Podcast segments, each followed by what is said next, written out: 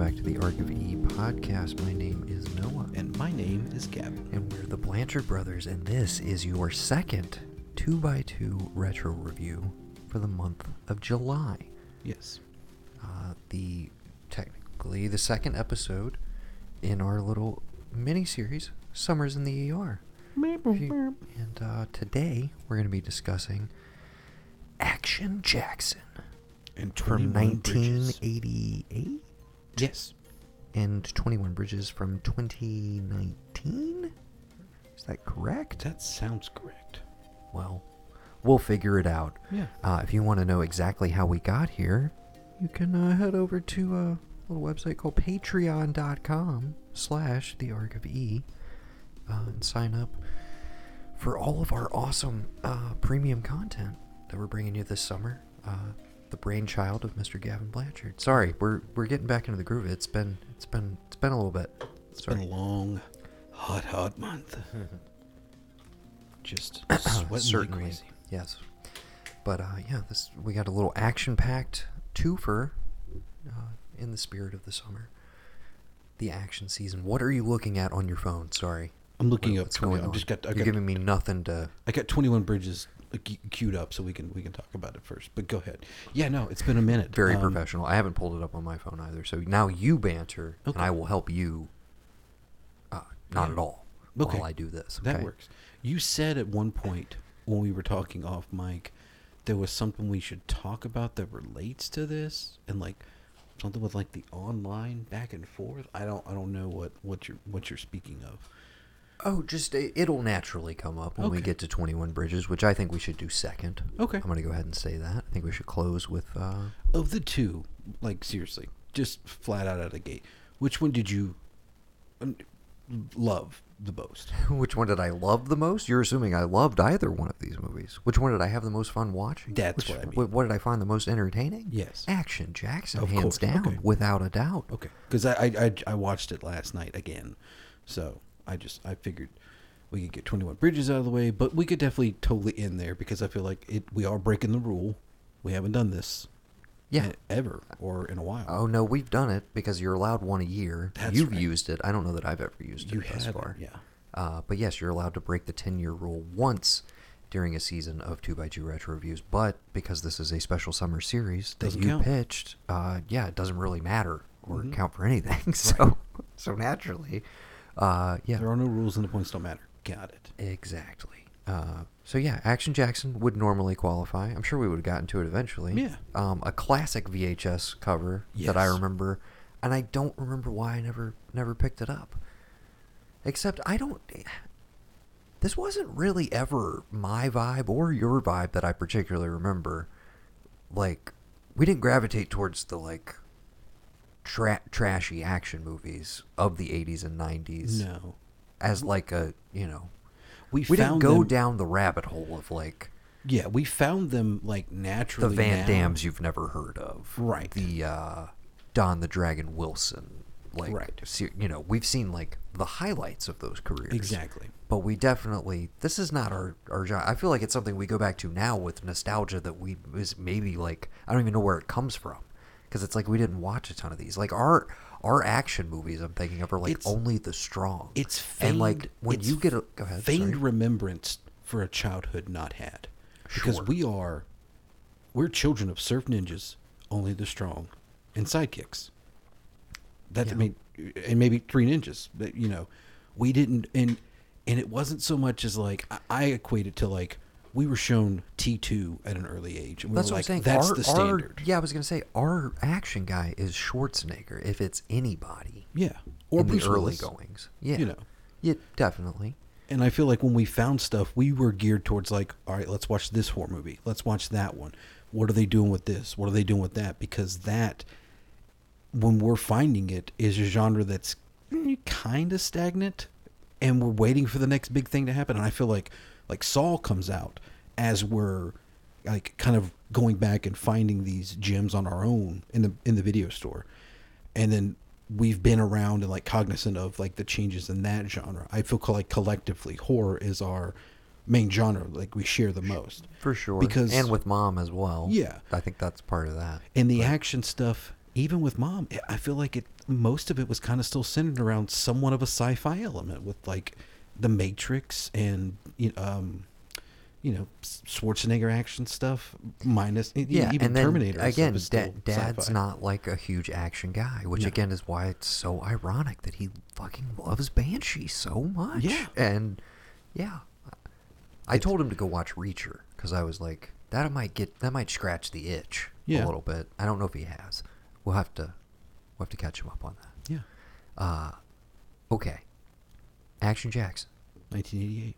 First time for me. You had seen this one Yes, I watched it when it was free. on Tubi. Yes. So you'd seen it recently. Yeah, within the like the first past time. six months. Okay. Yeah. knowing that we were probably inevitably headed here. I've been trying, Noah. I I feel like when we when we started this, my ultimate goal was to find like a like bangers. Like this, dude, what about this? And you love it because you've hit me with like um the the obviously the Long Good Friday. You hit me with the to live and die in L.A. Yes. Sorcerer, night moves. just to name a few. Yeah, you know. and it's like I gotta find one that's like like okay. I remember on a previous podcast, if you listened long enough, you'll remember this moment. If not, you can go find it. I don't know what episode it's on. But I played you Shake It from the 70s. And the look on your face, you're like, oh my God, this is great. Like, how do I not know this? I've never been more happy on a podcast, sitting here showing you something, making you listen to something you that was vaguely remember. what we've been listening to episode. Possibly. I think We did this over at like that would be in, that would be in this feed, but uh, some of those music arc episodes have quietly disappeared to because uh. Universal Music Group was not happy with us. Right. So, yeah. which I don't get because it's like Well, it's again- free advertising again, for this old song. just recently, side tangent for a second, I've been listening to a lot of Ringer music content Mm-hmm. and also Dissect, which I think is just a Spotify thing, but I don't know if it's co-produced by them. I, I don't know. Anyways, and there are, I'm getting more and more comfortable with the idea of like we can do music stuff. We just like I'm listening to these, and at the most they they adhere to the like we can play 15 seconds of this, Right. and not get sued. Copyright fair use. Um, and they just like they pick like a banger sequence, they put a fader on the end of it, and like that's it. If they even play anything, Right. But most of it is just conversation. I'm like, we should probably get back to that. we that. could do that because there's so much good music that we haven't talked about. yet. and I would love it because again, as much as I love those episodes, you have no idea how labor intensive it was to go like download those songs, right, pull the section, try and have some cohes- cohesion between like volume levels consistent throughout the podcast where the music all kind of sounded like Right. balanced. Uh, not a fun time from an editing perspective. So, but yeah, maybe more music content headed your way in the future. Just something to something to think about. yeah, Also, I have an album coming out on the 12th of Oh. August, so go check that out. yeah. nARK. Your lowercase been- n, all caps A R K. Your stuff has made it into like the beachside rotation, and like you know, not beachside, poolside rotation. Like it's come up on my my phone, and then like mom and dad's on their like playlist randomly. I'm like, who is this? Like some like light jazz funk stuff going on. Like, who the fuck is? And I look at the phone. It's oh, it's Noah. Okay. And like yeah, he, he sent me this, and it's some you know some jazz for your sensibilities, whatever. I'm like, oh, okay, all right, get it. So Dad. yeah, it's been it's been making the rounds lately. I'm thinking it's growing on some people. You know. We'll see, man. Yeah. We'll see. Oh, New um, one is uh, definitely a, a, a test of your Well- metal uh, for, in terms of interest. I feel Oh. like it, it I people, thought you were like people might ha- might actually hate this one. Oh, I thought you might were like- actively be like, maybe you should stop When you doing said- what you're doing. when you said Um, test of your but then metal, in I was like- September, I have one coming out that I'm like that. That'll hopefully anybody that's still around will be like, ah, okay. I'm glad I stuck around. right. But it, You said test your metal, and I instantly was like, "Did you do a Master of Puppets cover? No, you I do not. For Whom the Bell Tolls?" no, did not. Okay. Speaking of which, a friend of mine, um, or no, actually, it wasn't a Bex. Her uh, boss apparently, he was like, um, he's got a family member that's like a rapper, and I first thing I said was like, "Yo, ask him if he needs some sick beats, because like Noah has those beats." and so she was like, "I mean, I don't know. Next time he's in the office, I'll be like, hey, does your nephew like need beats?" So just beware. If anybody needs or wants beats, Yeah. hit me up, thearkofe at gmail.com, and just tell me you, you want to talk to Free- nARK, not Noah. But Free to a good home. yes. All all you need is the tag, bro. That's all you need. The hashtag or the the at. That's all. That's Yeah. all you want. produced by or you know throw me on there featuring i don't sing but i do i do other stuff Yeah. okay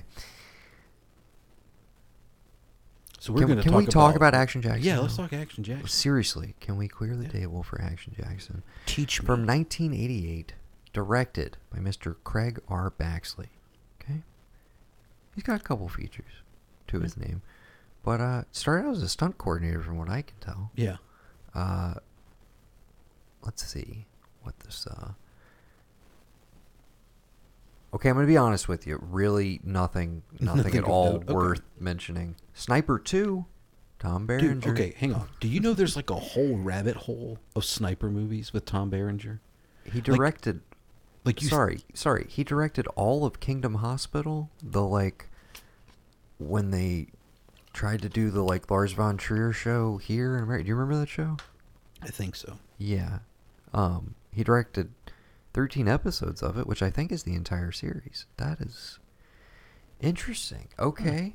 Did not find that in my research. Found it just now. What a special. But he's a stunt guy. He was the stunt coordinator for Predator. Uh, Which the year should- prior to yeah. this. That the, the And Predator. You, apparently it's did good you such bring a good Predator up. job. They were like, "Hey, take take Carl with you Yeah. and go have a good time.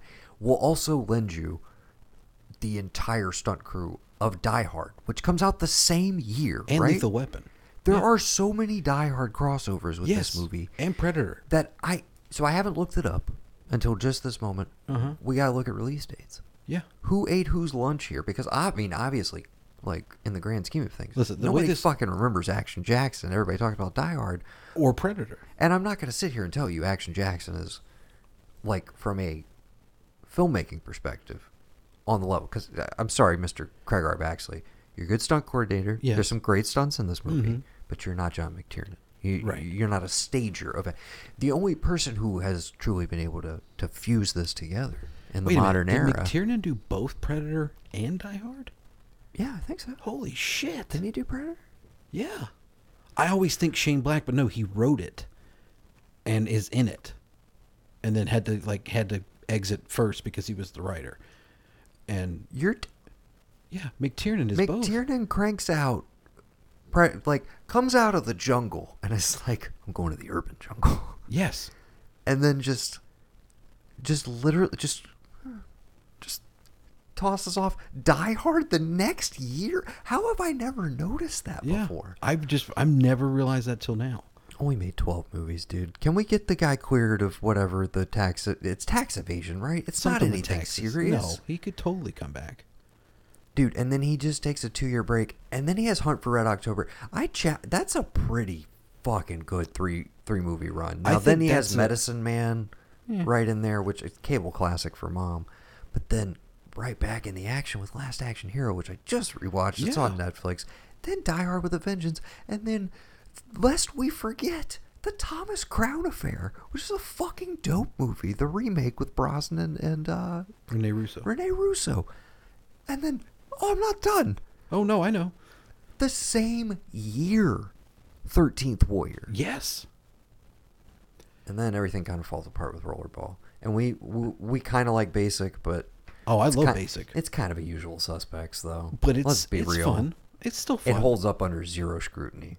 The entire like crux of the plot makes zero fucking sense. Yes. zero sense when you actually think about it. But it, in that theater, it was like, Oh wow, Keyser Söze in the middle of the movie instead of the end. Oh my god. and it was it's pretty good Travolta as I Yeah. We're not Sam talking Jackson. about John McTiernan though, but he's a, the, Baxley's obviously No, listen. he's this is this is the the thing. this is Predator is somebody the, he's trying to emulate. Predator is the nexus he's of trying to get to a yes. They're down in the jungle. Carl Weathers even says like I'm like Action Jackson there while they're shooting it, and they give him think all right, well go write it, go, go do something with it, and the next year they're like all right, let's make it, and I feel like I in my head, Al Leong, and all them they're running back and forth. But Al Leong had a busy year. He's That's running back I'm and forth between like, like, all these different Were sets. they shooting next door? They had I'm to be. genuinely like, when did these come out? We still we we've been sitting here Yeah. talking. I haven't done it. Okay, so Action Jackson dropped February, Ah, that makes a lot of sense. Dumpuary, Yeah. uh, February twelfth. But still did really good. When does Die? Because Die Hard is kind of a surprise hit. Because it's still It's- at that point. It's like It's got to be later the in the year. moonlighting guy. Like what? I feel like that's closer to Christmas. It's got it. I mean, what? if it was smart, it would be close to Christmas. Exactly. But maybe it was a summer movie. It could have been a summer out. blockbuster. You never know. July twentieth. Perfect. Right in the yeah, right in the sweet spot. knows spot. right dude. when to do it. Yeah, Chris, you get Christmas in July, Yeah. which fits with the whole. It's Christmas in L.A. It doesn't feel right. It's not the New York Christmas. You know, it works. We got fucking. Let's you, let's just run through that real quick before we start. We're gonna tell you that Argyle from Die Hard is in this movie. Yes, We're gonna we, tell we you- should we should do the man the courtesy of saying his I- name, I- I- and, and I'm pulling up the his name. cast as we Yeah. Um, obviously, we said Al Leong. He's in it, and um, the one guy, Robert Davi, Davi, one of the two F. Johnsons. one of the two Johnsons. yes. Uh, The secretary at the opening, I do not remember her name, her actress's name. She is a news prompter. Um, in Die Hard. The actor who plays Argyle. Is it De'voreaux White? Is that Yes, that's it. Yeah, that's Argyle. Yes, And then dude, Branscombe Richmond, who you Bobby Six Killer, Renegade. You, okay, I, I love that you know him by name because I would never be able to pull that. Branscombe Richmond is in there, who, of course, again, Renegade, which you just mentioned, and I always think Kindergarten Cop. He has the like two second cameo in the opening of that. Again, a cameo in my head because we watch Renegade in Japan, Right. And then I watch Kindergarten Cop, and in my head, I'm like, he's one of the five biggest actors. right. He's one of the based on my Indian based actor, on yeah. my worldview. I'm Right. like, this guy must be like he's won an Oscar, right? Right. like at least a it's That's how I think. It's how I think about all of these guys. Yes. Yeah. Okay. Um. Notably, also, excuse me.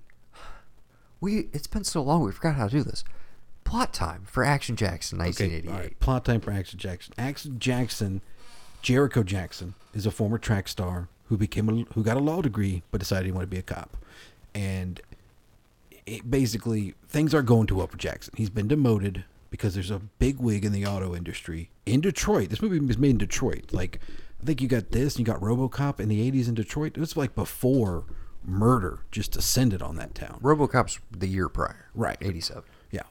And like basically our our yet to be mentioned villain, Mr. Craig T. Nelson, um, he is like hell bent on being a big wig in the auto industry, a titan of It's industry, very whatever big, and I'll be. tell you what, it doesn't really matter. Yeah, But no, it doesn't.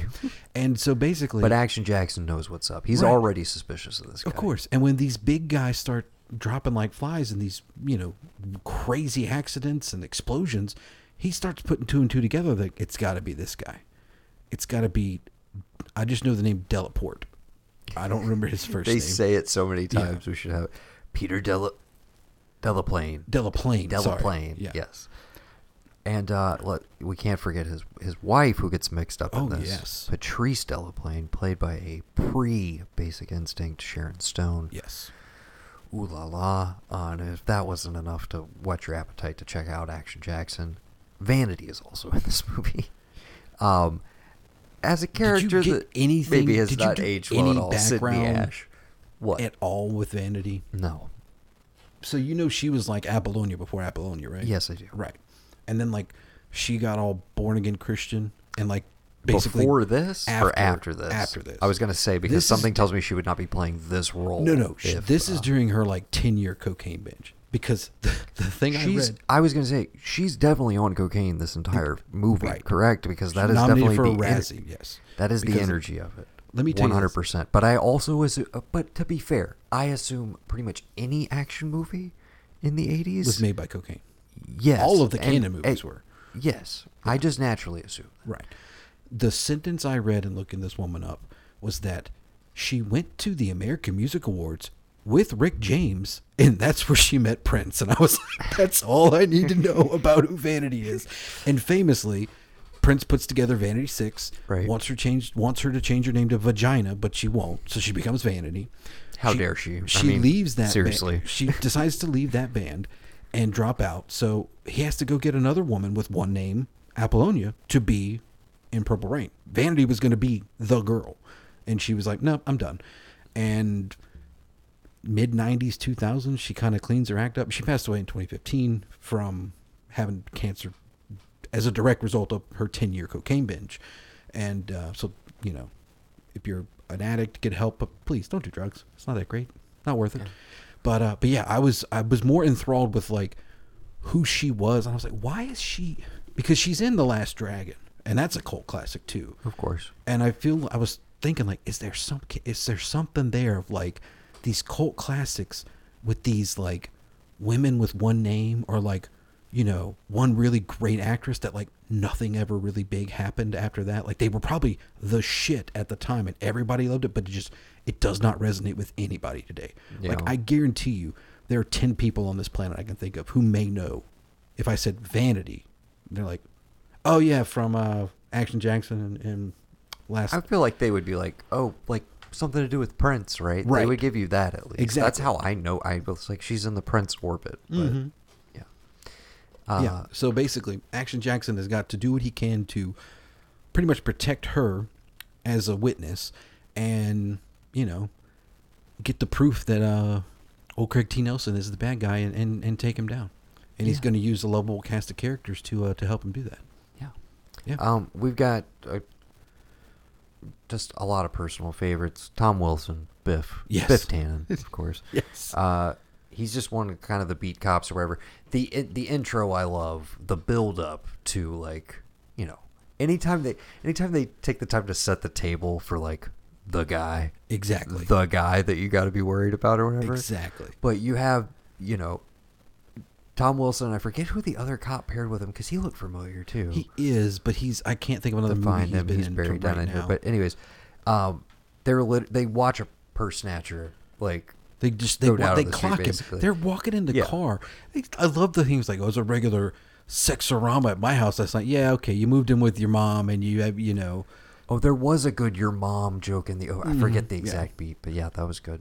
Anyways, and they see this guy doing it. He he goes to snatch a person. He actually gets the shit beat out of it, which is hilarious. And they still decide, all right, we're gonna put him in the back of the squad car. We're gonna take him down, and they just Yeah. start going on, laying into him about like, "Oh, you better hope you don't ever run into Action Jackson. He Yeah. is, he's a beast."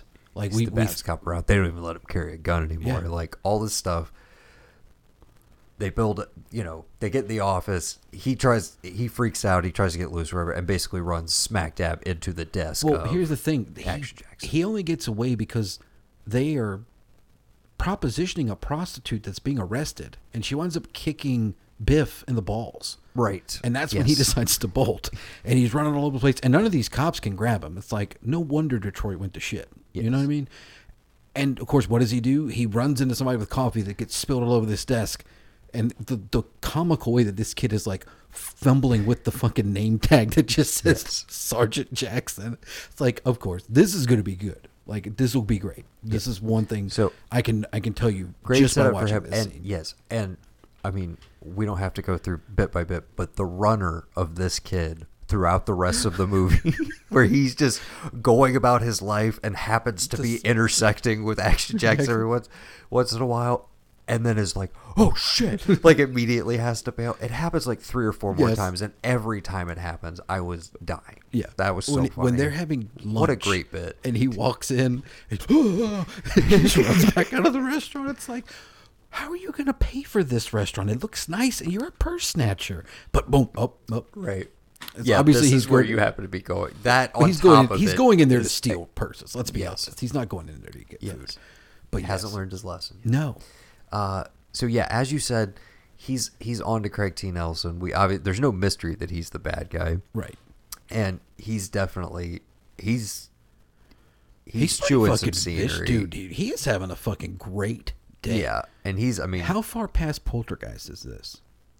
Poltergeist like 80, It's early on, like 84, 85. 83, Polter. Hold on, I'm just wondering because I- 82 on Poltergeist. 82 and I'm Yeah. sure that he's in the sequels right Because I'm just wondering because He's in a couple of them, not all. he talks about like how much of a brutal shoot that was. Yeah. And I'm wondering if this came across his desk. He's like, "Oh, I get to be the heavy. I'm just gonna fucking eat this shit up. Like you are not gonna believe how And I get to be the guy who's having sex with not only Sharon Sharon Stone, Stone, but also Vanity.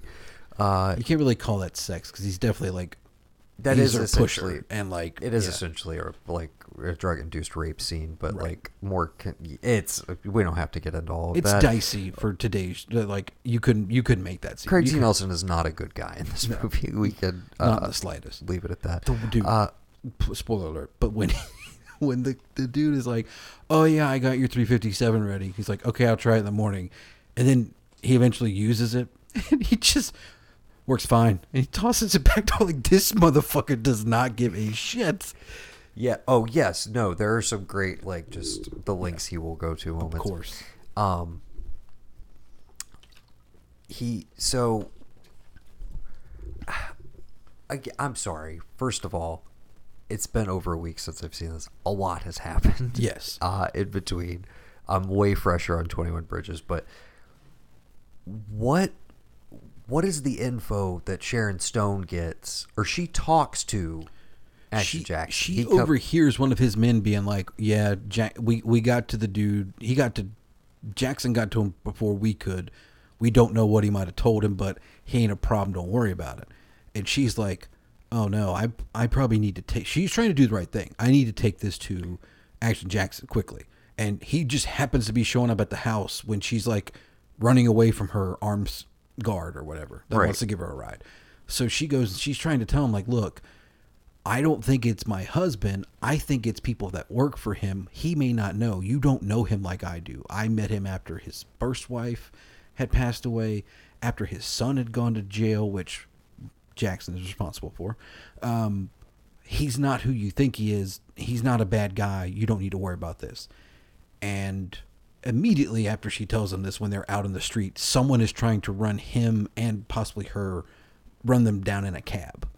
And you have a great chase sequence with him trying to, you know, run after it because, of course, he's a track star. We got to show like he's Gotta still got catch it. a cab. Yeah, got to Yeah. catch a cab. Yeah.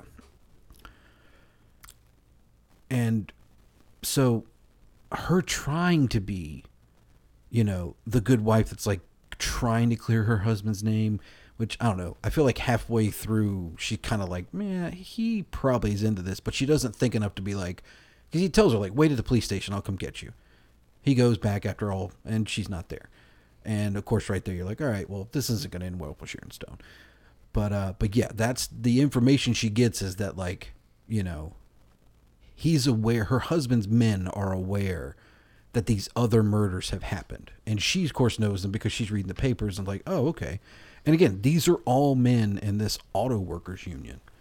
And his whole plan, I believe, is like, he says he's um he's not the guy, but he's like the power behind the throne. He's a fixer. He can like put people where they need to be and like they'll do his bidding and like move things forward the way he wants. He doesn't want to be like the dude because then he can't really operate the way he likes to operate. So he'd rather just be the power behind the throne kind of thing. Which I guess works, and it's I don't know. There's a whole thing with him having his own car, the Haley, that's like supposed to be like the Haley Comet thing. But again, it really ultimately, when you get down to it, it's kind of like any garbage crime. It doesn't matter, but it, it matters to them. And God damn it, they're going to make sure that, you know, they get their guy or they stop the he bad gets guy. okay. So he gets framed for Sharon Stone's murder, Right. Which of course is Craig T. Nelson. Right. um, and he has to kind of go on the lam. So then he's like kind of calls on all his old friends Yeah. from the street. There's the the hairdresser I love. Oh, yeah. she's great. That tips him off.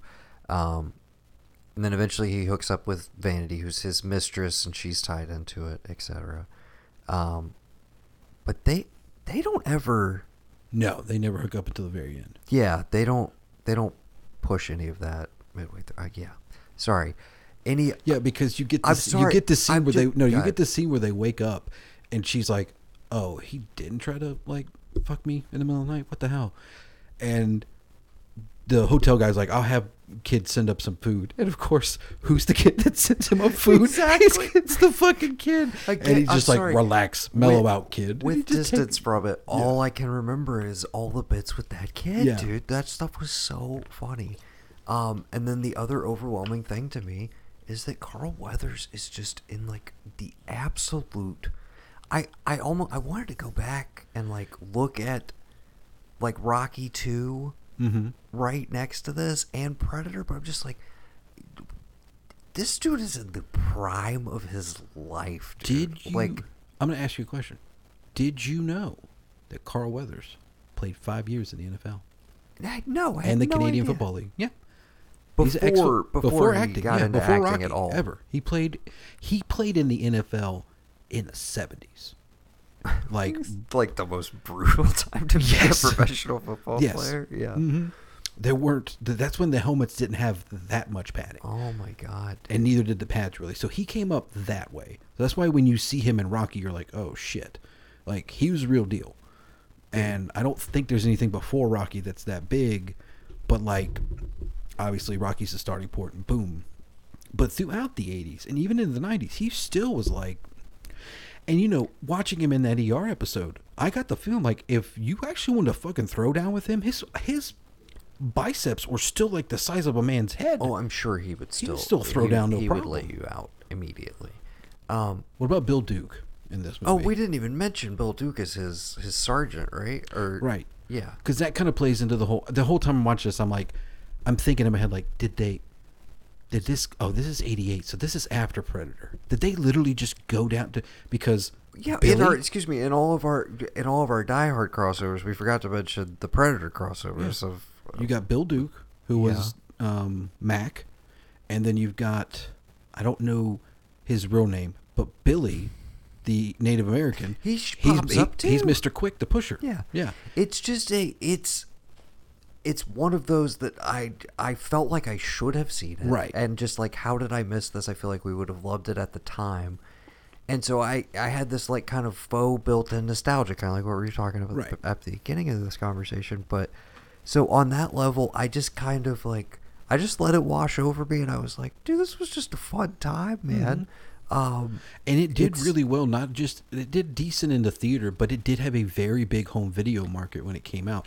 And the hopes by everyone was you could take this and make this into a franchise. absolutely. You know, and famously they were everybody was down to do it, but Sony wound up selling everything to Warner Brothers, and Warner Brothers just put it in their library, and they didn't want to do with it, do anything with it.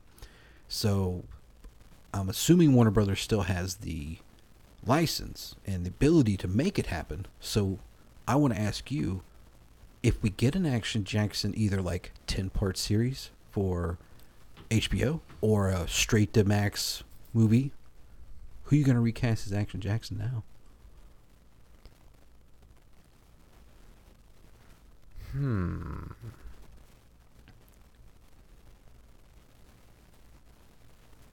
Miami. Who's your media? Sorry, that was that was a lot of dead air. My immediate was Winston Duke, Yeah. which I feel like isn't easy because we want we want like a big imposing presence. Right. But don't you think that Michael B. Jordan is a big imposing presence? Sure. I don't know that. Here's the thing. Here's the thing. And this is not a. This is not a negative, necessarily. I feel like Carl Weathers has a certain amount of charisma and like some comedic chops. Mm-hmm. It's a little more light, and I like that. And and I just Michael B. Jordan's not light, dude. He's never light. Are you saying that without remorse, Noah? I am.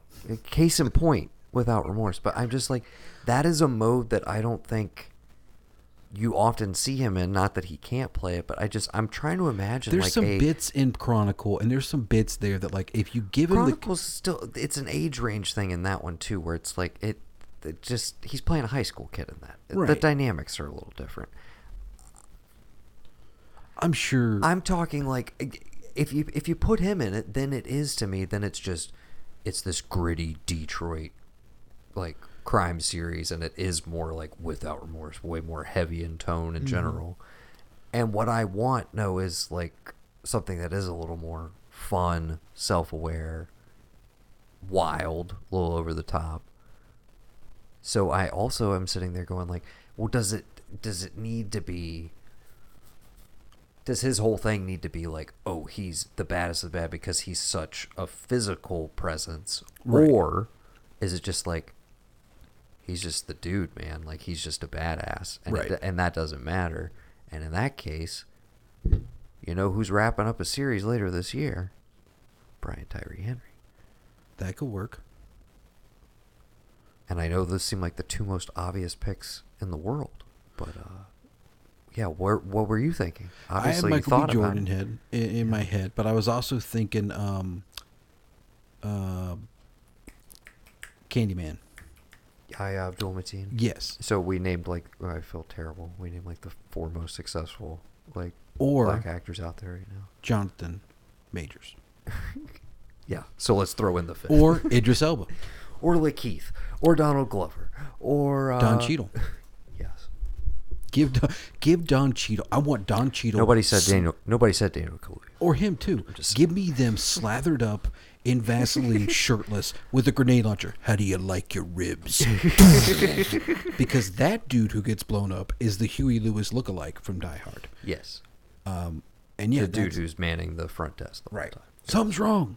They're coming back down. You- yeah, Truly, watch Predator, I watch feel- Jackson Jackson, then watch Die Hard. That's a perfect three that's day. a, that's a no. That's a good afternoon. that's yeah. That's, what yeah. that That's a good afternoon. Because on yeah, and you you get into Die Hard as it's going into evening, but like Yeah. that's yeah. That's a started at twelve. Start Predator at noon right. and Action Jackson mid afternoon straight into Die Hard. You know what would have been only thing that would have made Die Hard better? Carl Weathers is Sergeant Al Powell. I would never, ever, You never buy it. ever, Replace Reginald Powell Johnson. never. To even suggest it, one might uh, think maybe you're not allowed to podcast anymore. you would take away that performance from cinema history Yeah, no, I should. and replace it with Carl Weathers. But I don't wanna put Like it- I said, he's charming and he's funny, but he is not Reginald VelJohnson okay, so what if we made him the other Johnson FBI agent? for sure. Okay, that works. Because who's that guy? Oh no, Oh, I like it. No, I like him. He's uh, Balrog. Now then, is. where are those hostages? Which he's also You don't- in. what? What do Isn't you he in the hard way? Am I crazy? Yeah, maybe. It's not him and LL and It might be actually. I'm now trying to think about of it. the rest of the crew. I remember, yeah, because with I do remember James- him saying Moss a bunch of times. Um, I feel like We're in forgetting, too, he's- also- he's all around. One of the late 80s and dudes, 90s. one of the like, I like that guy. the younger like guys that's gonna rough him up in the pool hall. I don't know the actor's name, but I believe he was um, DJ in Street Fighter, and he was the lead in Juwanna Mann, but I do not remember his name. Michael something maybe I can't remember. It's all these little tiny like oh they Th- were in there are so many that this movie is stuff with Yes. with that guys on that level alone i think it is worth worth a watch i definitely would rewatch this again just have it on in the background Yeah. at some point i had a great time with it okay, i don't i don't regret watching it good deal. um yeah this is a solid this is not i'm not i'm not giving you like to live and die in la status or anything like No, that. no, of course not. but uh you know this is a good pick Okay. it's a good pick glad we chose this one All right. all right. Any any closing thoughts? Or are we moving on to? No, no, I think we just need to go ahead and close down Manhattan. There's 21 exits off this island. Flooded with blue. Um, all right. um, I got. Where do you want to start with 2019's 21 Bridges? Is starring this- Mr. Is this garbage crime? Yes or no?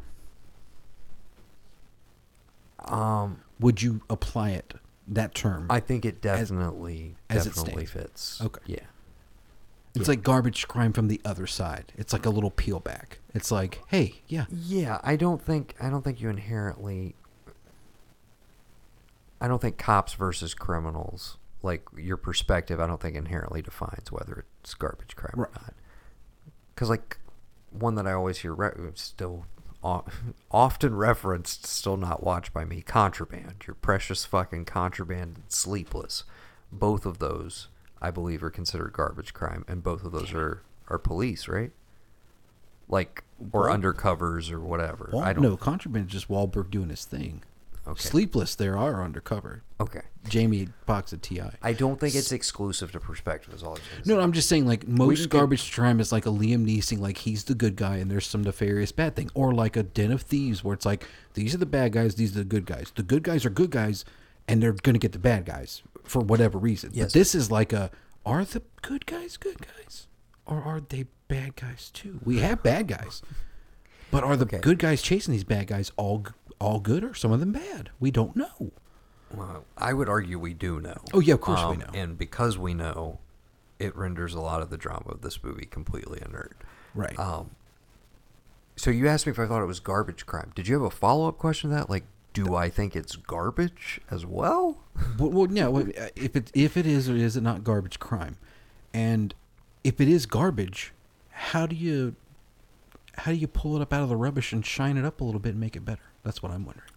Oh, I have lots of suggestions for how Oh, to make good. it better. Do I think it's garbage? No, I don't think it's garbage. Um, I do think it is an incredibly flawed movie that I, I sit. It's one of those I sit there and actively look at, and I'm just like, but if you just Yeah. if you just tweak this and this and this a little bit, and I I honestly hate doing that because I'm not a nitpicky viewer Right. most of the time.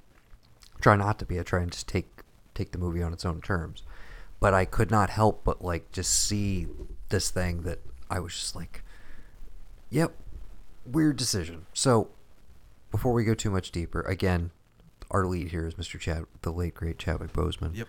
Um, so now we've hit Carl Weathers, Chadwick Boseman. Again, if you want to know exactly how we got here, go check out our Patreon. Second plug this episode, patreon.com slash the um, for the other side of the Summers in the ER series.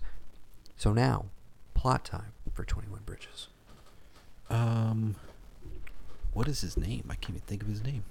Um, You're terrible at this. I, I see. This is the one I watched. a You're week ago. joking. This is my. Oh, I watched it a week ago. Dre, Dre Davis, Andre Davis. Andre Davis. Okay, yeah. So Chadwick Boseman, Andre Davis. Uh, we get in the first little bit that his father was also a policeman, killed in the line of duty, and um, story basically focuses around a um, two two men, two shooters who were robbing a a. a It's a robbery gone bad. robbery gone bad, a clandestine co- cocaine uh, bu- bin, whatever, den, whatever you want to call it, and um, Den of cocaine. Den of cocaine. Perhaps they could have called this. Film. Is it 30 kilos? No, it's 300 kilos. And Yes. uh, so they're obviously like, shit, we got set up. And uh, as the police are, you know, as they're in the middle of this robbery, the police show up. And then it is just like, let's light up as many cops as we can. I don't know if there's another movie that has this many dead cops, like, you know, slain on on screen that I can think of. You know, because like you know, T two, he's just shooting nerve gas at him, and those are SWAT guys. Those aren't like just regular blues. You know, but uh, yeah, and so they, they you know, they realize, hey, these guys have they've left Brooklyn, they're on the Isle of Manhattan. We got to lock Manhattan down. There's 21 bridges. Really, there's only 17. The other four places are tunnels. And um, I think you're misrem- misremembering. The movie was originally called 17, 17 Bridges, Bridges. and then they changed it to 21 Bridges when they realized that they had miscounted initially and that there's little accesses to like different little tiny islands that they didn't account for that like yeah that's technically a bridge oh, I And thought it was just because there were the 17 title bridges, afterwards no and I there think was four tunnels. I don't think that's what it is. I think if you look it up, there are in fact 21 bridges. And so the whole thing is, but people still are like, oh, but that title's wrong. But it's like, no, it was wrong. They fixed it. But the whole telling of that story makes you think that, or maybe, uh, or maybe I'm, maybe it's a, maybe it's a Mandela effect, dude. Maybe. I don't know. I don't even know if that applies here. Okay. Um, Now, what, this was a straight up Netflix release, right? no. It came out in theaters. Yes. Okay. Because I'm looking in it. No, it absolutely did, but it is it is not that great. No, I was gonna say. Oh, it it, it absolutely feels like a Netflix movie. Yes. uh, and so they much have so it, that and it's just there.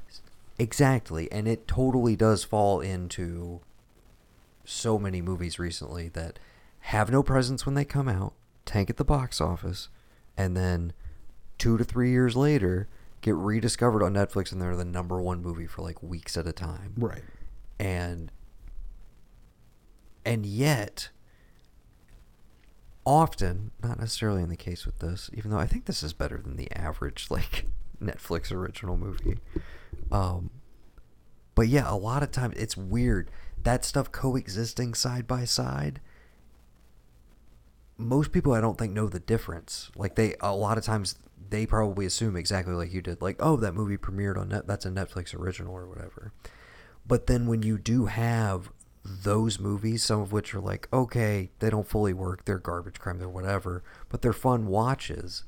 Sometimes you watch one of those on Netflix and then you turn around and watch one of their originals, and it's like well this is terrible compared to even that. Right. and it like by comparison makes them look worse. But since they're all on the same platform they all show up in the same subcategories most people aren't paying attention to whether it's got the n on it or not.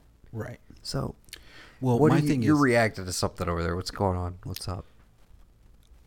I I didn't do any research, but I'm wondering if this was slated for earlier because it came out in November, and it went up against Frozen Two.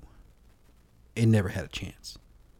i mean not a lot of crossover between those audiences so i don't know what you mean didn't have a chance I'm every every dude and like couple that wants to go see this, they got to take their kids to Frozen Two. what They about don't the couples that don't have kids that just want to go see an action they vastly out don't get outnumbered by those who have kids. okay Because okay, I just don't. I don't. just, they I don't. just don't. There's I two don't think people. Frozen Two is eating the lunch of this movie specifically. Right, You know but what it's I'm saying? it's hauling in everything at the box office. It got the fourth highest. I think if you put it anywhere earlier in that year, you possibly put it up against something where it has a better it has a better like runtime. Or if you maybe co- coordinate it with like the release of like Black Panther on DVD or Blu-ray. So you've got like, hey, it's coming on DVD and Blu-ray, and you got this new Chadwick Boseman movie in theaters here. You know, check this out. Because I feel like again, if we're gonna play that game, you got unmarried couple with no kids, two people going to a movie. You got a couple with kids going to a movie. Let's just say the nuclear family. That's four tickets versus two tickets. Even if you got the same amount of people, four beats two every day. So it's gonna take that market share of like the whole the whole box. That is what they say. Four beats two every time. every day, Well, I was gonna say every time because it could But happen multiple times in a day. but it rhymes if you say it the other way. Okay. Okay. All right. Did you do the plot? Yeah, They locked out- they locked down Manhattan. and they've got to and they've got to start chasing Yeah. these two criminals But and cop killers. maybe there's something more complicated, as one would hope, given the fact that this movie is an hour and 40 minutes long. Pretty economical, to be honest with you. Yeah. It gets a lot done. I don't know if it should have st- stuck around longer or, or not. My, should we just say it from the top? Yeah. Because I don't, I don't know really how else to talk about my issues with this movie.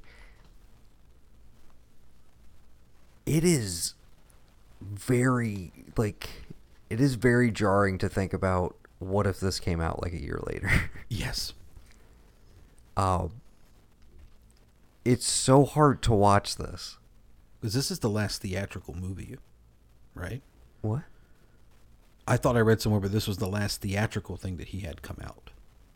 I mean, um, technically, Ma Rainey played in theaters and stuff. But it wasn't a big release. It wasn't like I in mean- every th- theater because of what was going on at the time. Like November 19 when this came out, that's when they discovered coronavirus. So, like, it's in the ether. It's there. right. but because I mean, it wasn't that wasn't that deep into 2020 that he, you know, he put the the photo up on social media and then took it down and all that. And, and, I mean, I know had the Five Bloods and other stuff that's come out, but I don't. What I remember, maybe I'm wrong. Probably Because did we know? I feel like it happened right around Christmas, right? Yeah, Oh gosh. Anyways, I was co- yeah, November 22nd, 2019 was the release. Oh yeah, that's right. This is the one that's the Russo brothers. Produced it, yes. Yeah, but they didn't direct. Right. Brian Kirk directed it, who had mostly done television prior to this. Some Game of Thrones and Luther, with Idris. Um, so He passed in ha- August the next year. okay, so I was trying to think because Da 5 Bloods came out in like February or March, right. and I think we maybe we knew that he was sick, or did did that not come out until like right? I don't know. It's all kind of a blur. But anyways, I'm going into this movie with like a that in my head because I know it's one of the last few.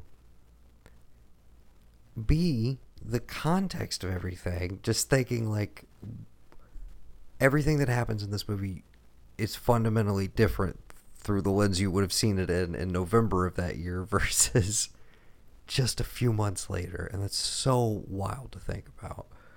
Um, what are you What are you looking at, man? Yeah, it, yeah. going on? Technically, Ma Rainey is a posthumous, the only posthumous release because the Five Bloods did not do a theatrical thing. It just came to Netflix. right. So if it, let me. s- I'm just looking to see if it was.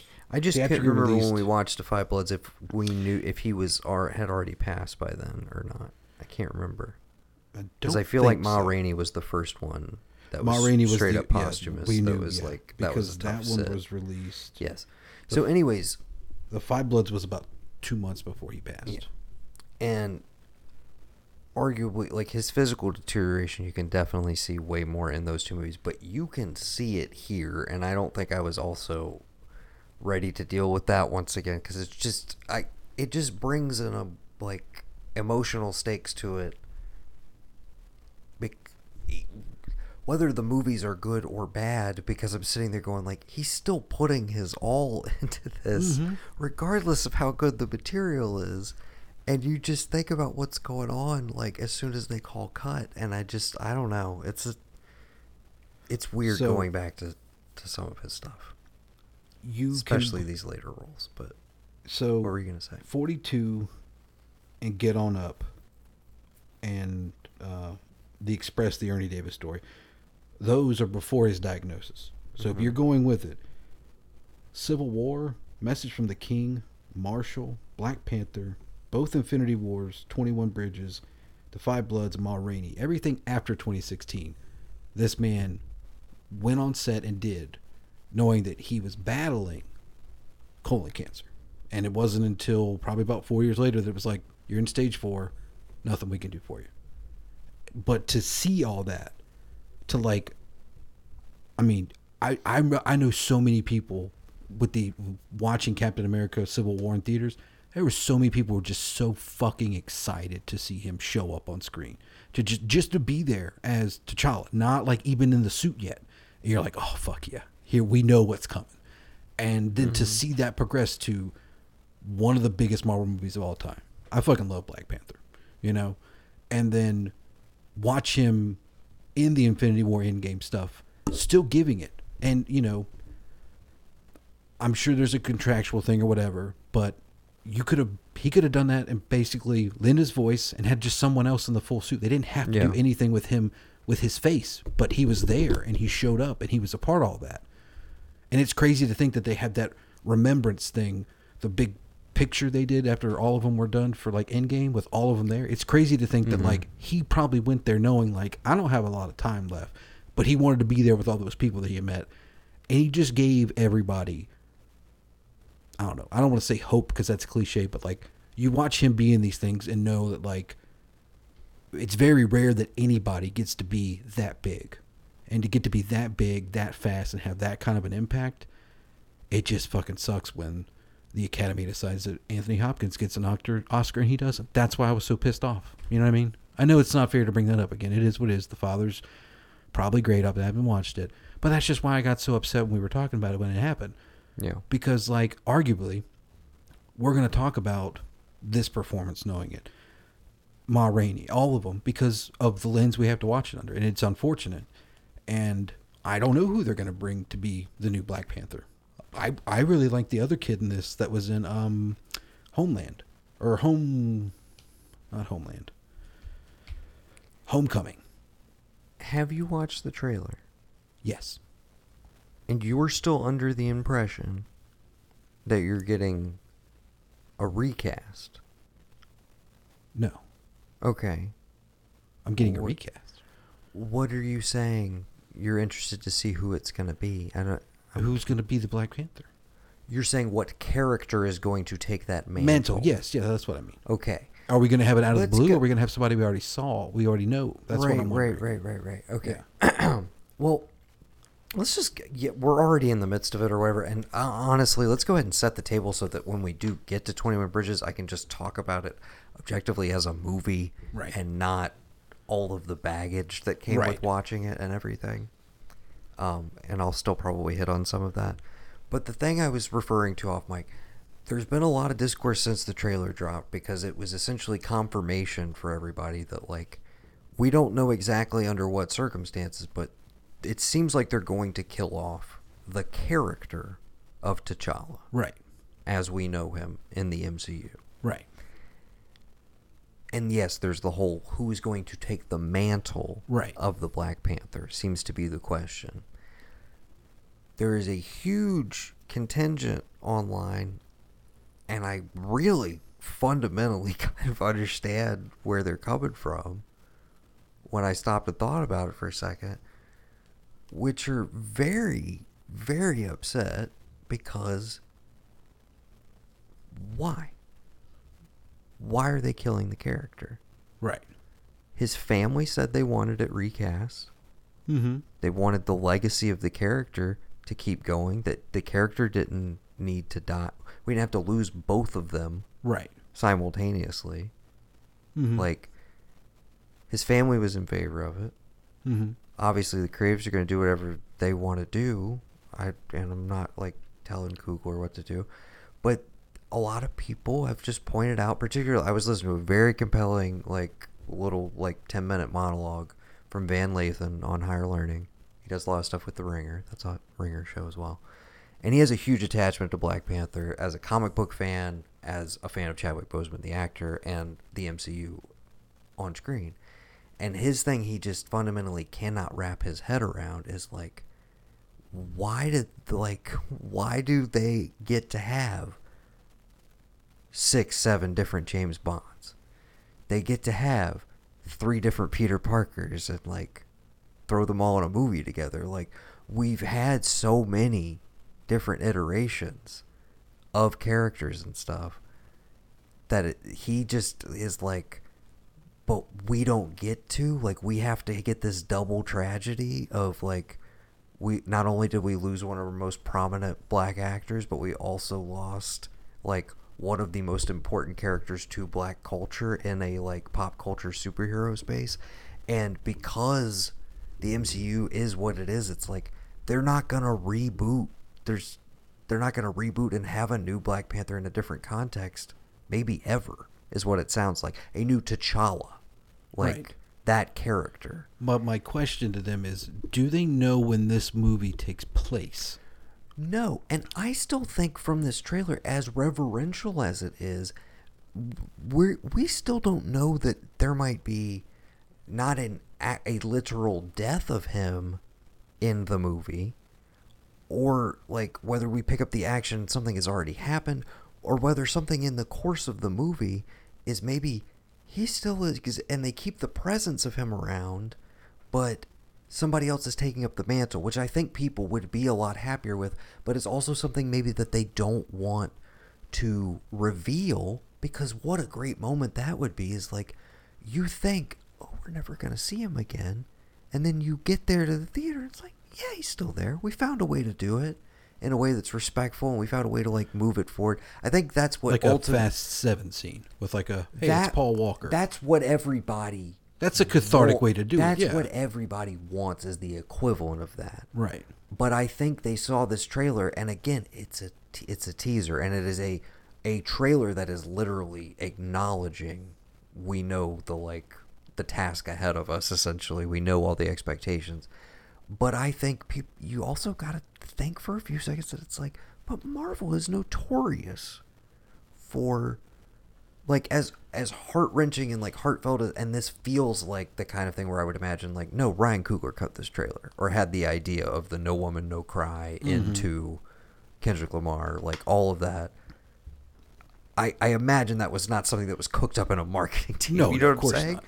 So, but again, don't underestimate the Marvel side of this, which is they don't want you give they don't want you giving away everything in the trailer. They in fact like to film fake scenes or Uh-huh. do fake CGI Yeah. where they put characters in places that they're not, Right. et cetera, et cetera. And I'm like, I I think there might be a trick up the sleeve, and I think that could be the ultimate magic trick of this movie that has all of these expectations, has not only the weight of where the current state of the MCU is, where people are just kind of like, dude, we need a good one of these. Like, we need a rock solid. Like, when was the last like banger one of these that everybody was on board with? Nobody Like, was on board for Multiverse of Madness, but I watched it, and you and I would love it.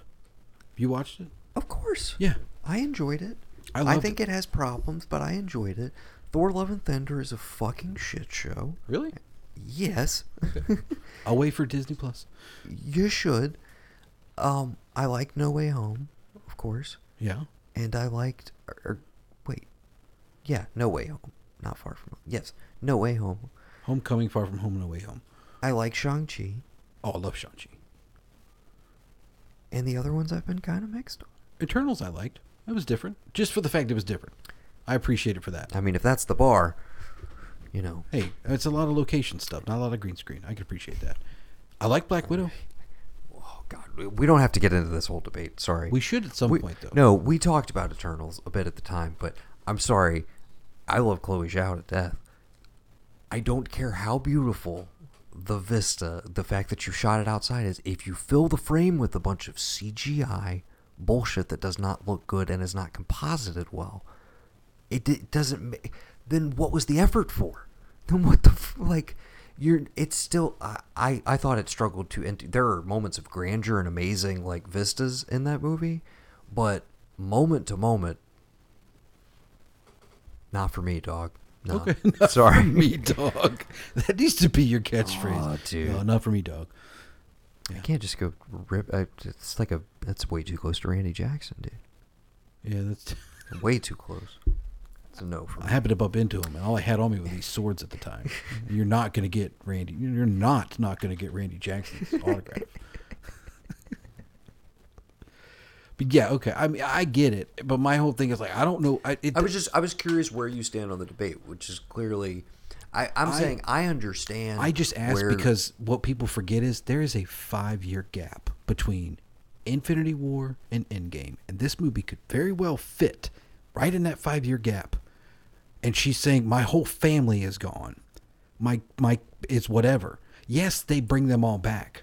But you could have this movie exist in that five year gap between the snap, knowing that, oh, well, T'Challa himself will come back I in mean, that's the, that's the ultimate ending of this. Is you think you do is you don't realize where you're at time wise, right. and you're kind of slowly piecing it together, and then he like he returns from the final battle when they bring everybody back To, find help all with this whatever's going. with Namor, the Submariner, and all that. That's perfect. yeah, we Because if, I if all you We're- do if you all you do is if you have the Black Panther show up in that final battle, and people are like, "Oh my God, is is that him?"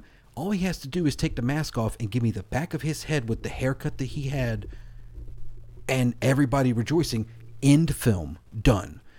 The character still lives on, and then the family, because of what that character is, what it means, gets to do that because that would be an original thing because nothing everything is oh this was the it was the snap and then after the snap. We have not had anything that takes place during that 5 year gap. I think that is what's going to be up your sleeve. I think anybody can pull it off. Ryan coogler can and i can't wait for it bottom line trailer did its job everybody's talking about it Oh, it's, it's- going to be great it's happening later it's a this year fantastic trailer. No, one hundred percent. I can't wait to see it. yeah but I, I do have a lot of questions and i don't quite know where i stand on the whole thing because i'm again i'm kind of waiting for i'm like well let, let's let's see how they i was like i feel like we're definitely prejudging a lot Right. and because they haven't officially said hey he's like we're killing off the character they haven't Right. I uh, to my knowledge they have not explicitly said that so we'll see how everything plays out now that we've put that to bed this is part of why we didn't do black panther as our chadwick boseman Right. pick because I knew we would inevitably end up talking about it. Now I did not know that we would get the trailer at Comic Con in the time before you and I recorded this episode. So, but yeah, I didn't know if you've been paying attention to that. But I mean, I do. It is kind of when when you step back and look at like, yeah, there's all these other roles that constantly get recast, but like there are very few like prominent black characters that have been different iterations other than like Shaft. Yeah. You know what I'm saying? Like, just the fact To- that I can't really point to another one is, like, kind of sucks. But, Yeah. anyways, Well, no, I mean that makes perfect sense. And I mean the only if that's the case, and you are going to keep the character of T'Challa, I just want to know what you're going to do. Are we just going to acknowledge that like he looks different, and it's still T'Challa, and it's just a different actor playing him, and they're not going to even because that's my whole problem with anything is when somebody is noticeably changed. when you do the recast and nobody acknowledges it, right. because Because so you want them to acknowledge it in the All right. movie and draw more So, attention listen, to it. Listen, I didn't realize this, but I watched. We were. I was watching. Just needed something on while I was eating, and I was like, Knight Rider. Bam. Okay. First episode of Knight Rider. It's not Hasselhoff in the opening, but then all of a sudden, there's a shadow all over his face, and it's Hasselhoff's voice, but the woman turns on him and shoots him. And when he wakes up from the coma he's in, it's Hasselhoff. It's a completely different actor, and I'm like, did they mean to do this because they were gonna have the surgery and like, oh, he wakes up as David Hasselhoff, or did they cast this dude and they shot what they shot? they shot the pilot, and then Pilot when with it him went total. to series, they Yeah, needed no. They shot the pilot, but it just didn't work with that dude. Or that guy was like, Psh, I, "This isn't getting picked up. I'm out. I got picked up by another show." Right. And because it was, he kind of, it was like a really, he had like a lot of Harry Hamlin vibes, you know. Okay. So then they went with Hasselhoff, and they said, "Oh well, we'll just, we'll just have, we won't show his face when he gets shot, and he'll just wake up magically after surviving the surgery, and he's going to have to look different, so they won't know it's him, and they'll just do that. You really can't do that with a Black Panther because it's like Wakanda's the the like most technologically advanced nation in the world, unless it's a thing of, I cannot go anywhere in public without being, my life being threatened, so I need to do something." to alter my physical appearance. I will still be T'Challa. I will still be your brother, whatever.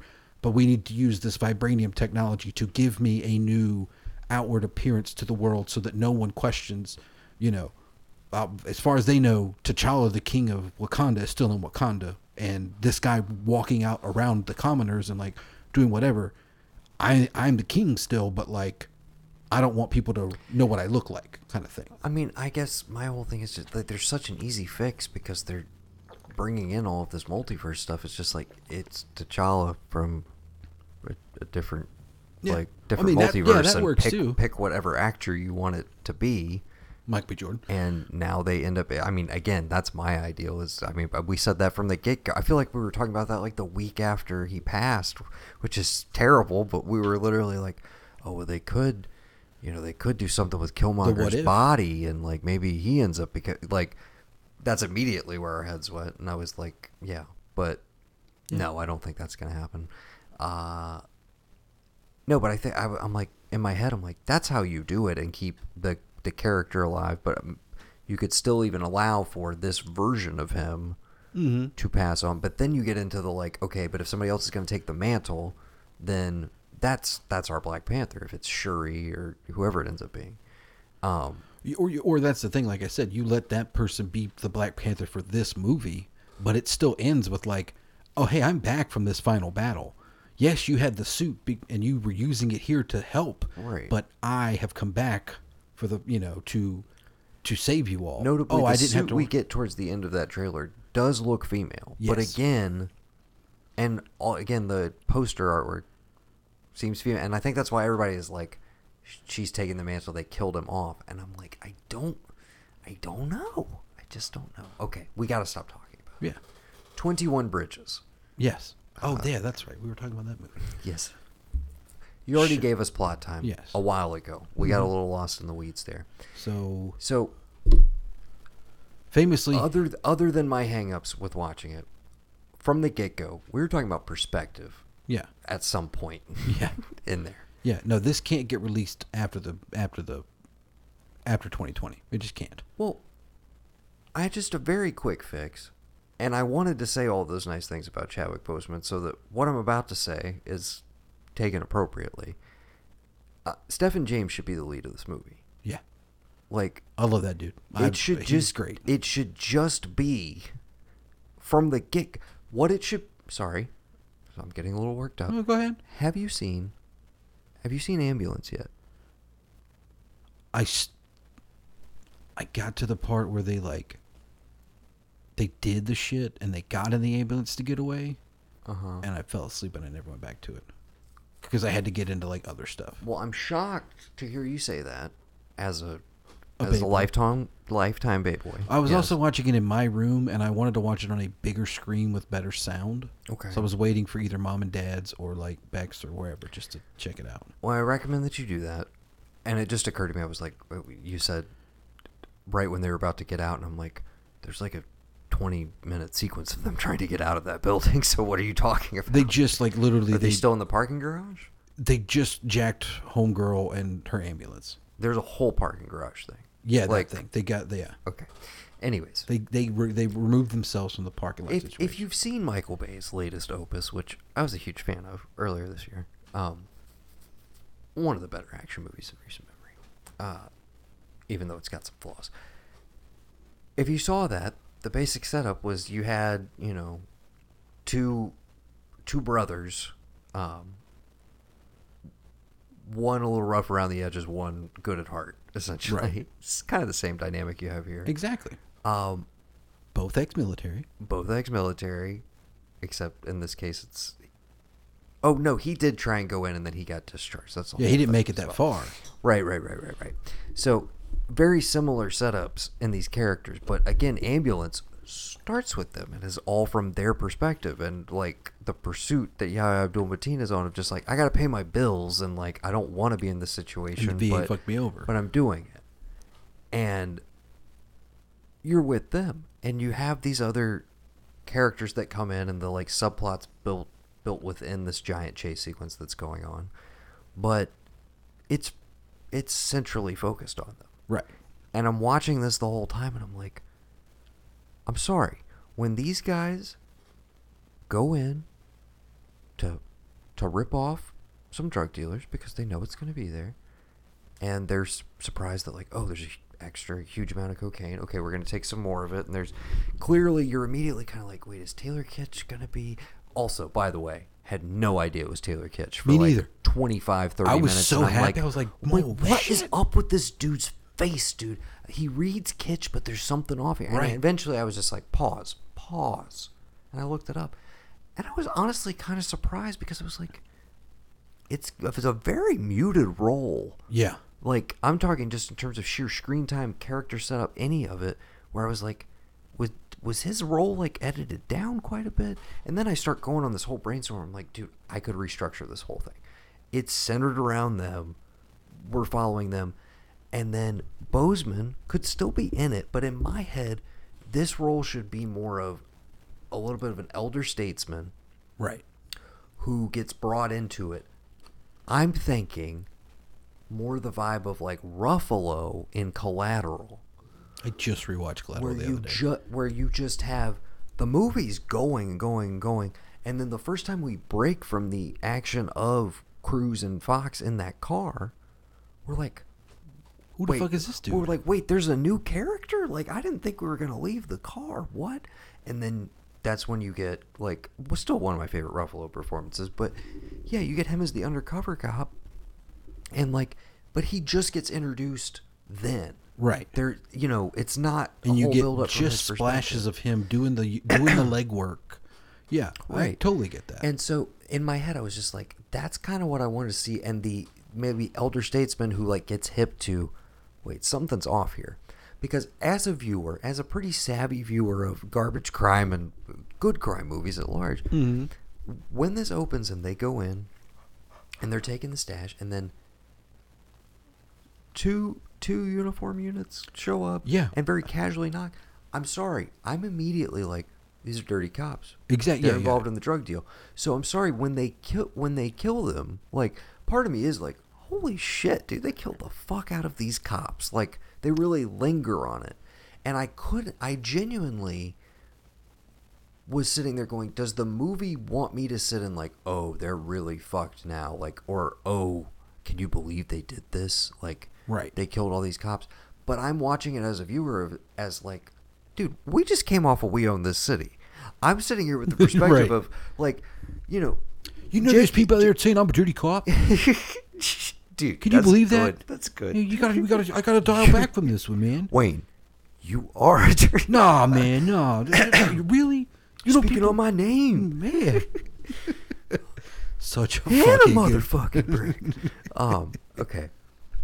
So, but yeah, dude, I'm sorry. We're coming off the back of We Own the City. And so J.K. Simmons rolls in and is talking about, like, oh, these were good cops, blah, blah, blah. They have families. I'm sorry. I'm sitting there going, How these nice are their houses? I'm, I'm sitting here going, I'm sorry, dude. These cops were in the game. They, they chose to enter into this. Th- th- this is fair game. I did not feel one ounce of sympathy See, for them The initial shooting their the- way out of this situation. the and I initial couldn't ones, tell if the no. movie, the the, the, ones that are rolling that are up in response. I'm like, I agree. I'm like, oh, okay, man. but, But, you're in it. But that's Taylor Kitsch. you're in it. that's also Taylor Kitsch. Yes, so they the still fact that he- that- they yeah, keep, he is They like- keep the barrier of like Stephan James doesn't really want to be doing. he this. could step away from it at any point, really, and Yes. get. And basically, all he's done is like an attempted one. And if they catch Kitsch alive, they'll give him a deal of like ten years. Roll on your boy, and you can be out in five. You know, you didn't fire a shot. Yeah. You didn't want to do this. But dude. yeah. It's the. he was eyeballing me. I had to rock and roll. What does fucking Waingro say? And he, he's Yeah. like, I had to get it on. Excuse me. Yeah. Oh, he was looking at me. man. Speaking I had to question, get it on. did you listen to Maron and Mann? Of course. Fuck day dude. one, immediately. That is exactly why I went back and watched If Collateral. you think I'm not sitting over here counting the days until my pre-ordered Heat Heat 2 2, hard yes, copy yes. comes in the mail Okay. and I can just devour it, then you don't know me at all. Oh, I do. I just you did, normally when that happens, you're like, "Hey, this," and it's just we haven't have got- communicated okay. about like what's at, what. At some point, I have got to. I don't know eh, under what context. You may have met him at some point, but I've got to sit you down with with Ross. He's a buddy, mutual friend of Brendan. Yeah, Evans, met him. Redhead the, Kid. Yeah, you, He- they're him. like, he should do your podcast. I was like, yeah, at New Year's. Yeah, he is a dude. I mean, he is maybe the only more diehard man okay. fan in our orbit. Like he was. we were having a conversation. This was in Asheville when we went to go see Lord Huron, dude, and he and I are just like going off because he just brought up the fact that like, "Yeah, so have you heard about Heat 2? And I was like, yeah, dude. He was like, do you have it pre-ordered? I was like, you bet your fucking ass I do. and we start talking about it, or whatever. And sure enough, like 10, 15 minutes later, we're circling back around to a conversation he and I have had many times, which is just like, dude, Miami Vice. Miami Vice, bro. Miami Vice. Underrated, right? Yeah. Like, yeah, it's fucking What you. Blah, What blah, do you blah. think I'm going for? And here? so I'm just, dude, it's getting there. I'm going for the Sonny So, Crockett, we're- circa 2003. We're fucking like he and I are going back and forth, and like Tim and Evan are like here, but they're they're not like they're not ready to go the distance or whatever. But I. I, I out Tim as like, dude, Tim didn't get it. Like, we saw it in theaters that night and he didn't fucking like it. I was like, dude, say your line. Like, say your line.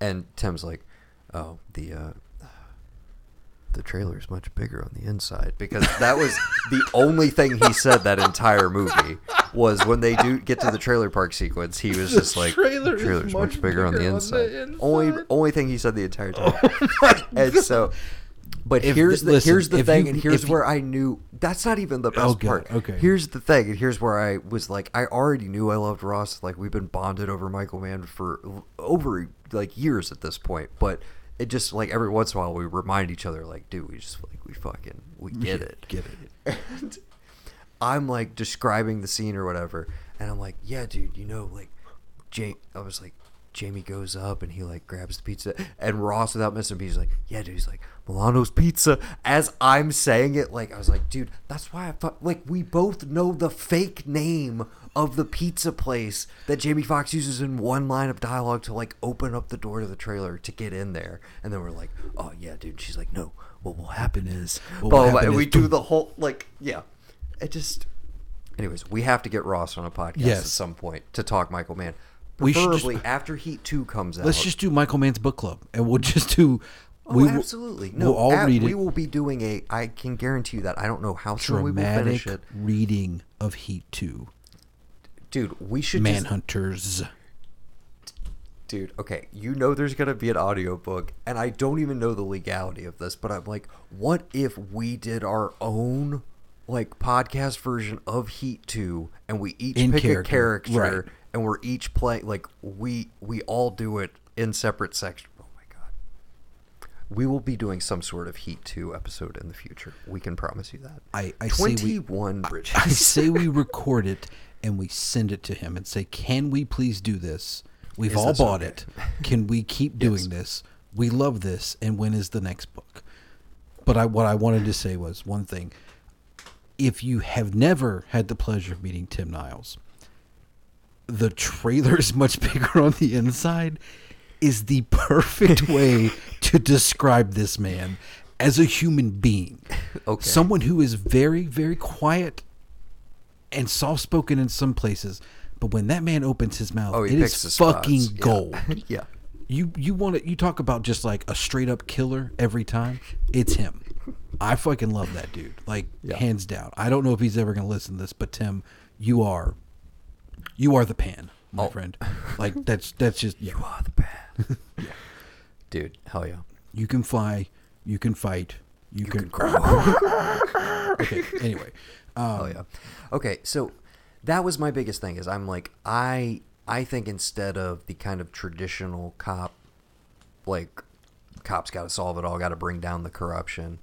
I think it's way more interesting if they they know from the get-go that eventually when that um Ruffalo-esque figure Right. comes in and is like got to take you boys down there's some sort of phone conversation or like a conversation across the street or something i don't know. I'm just, I'm just spitballing here.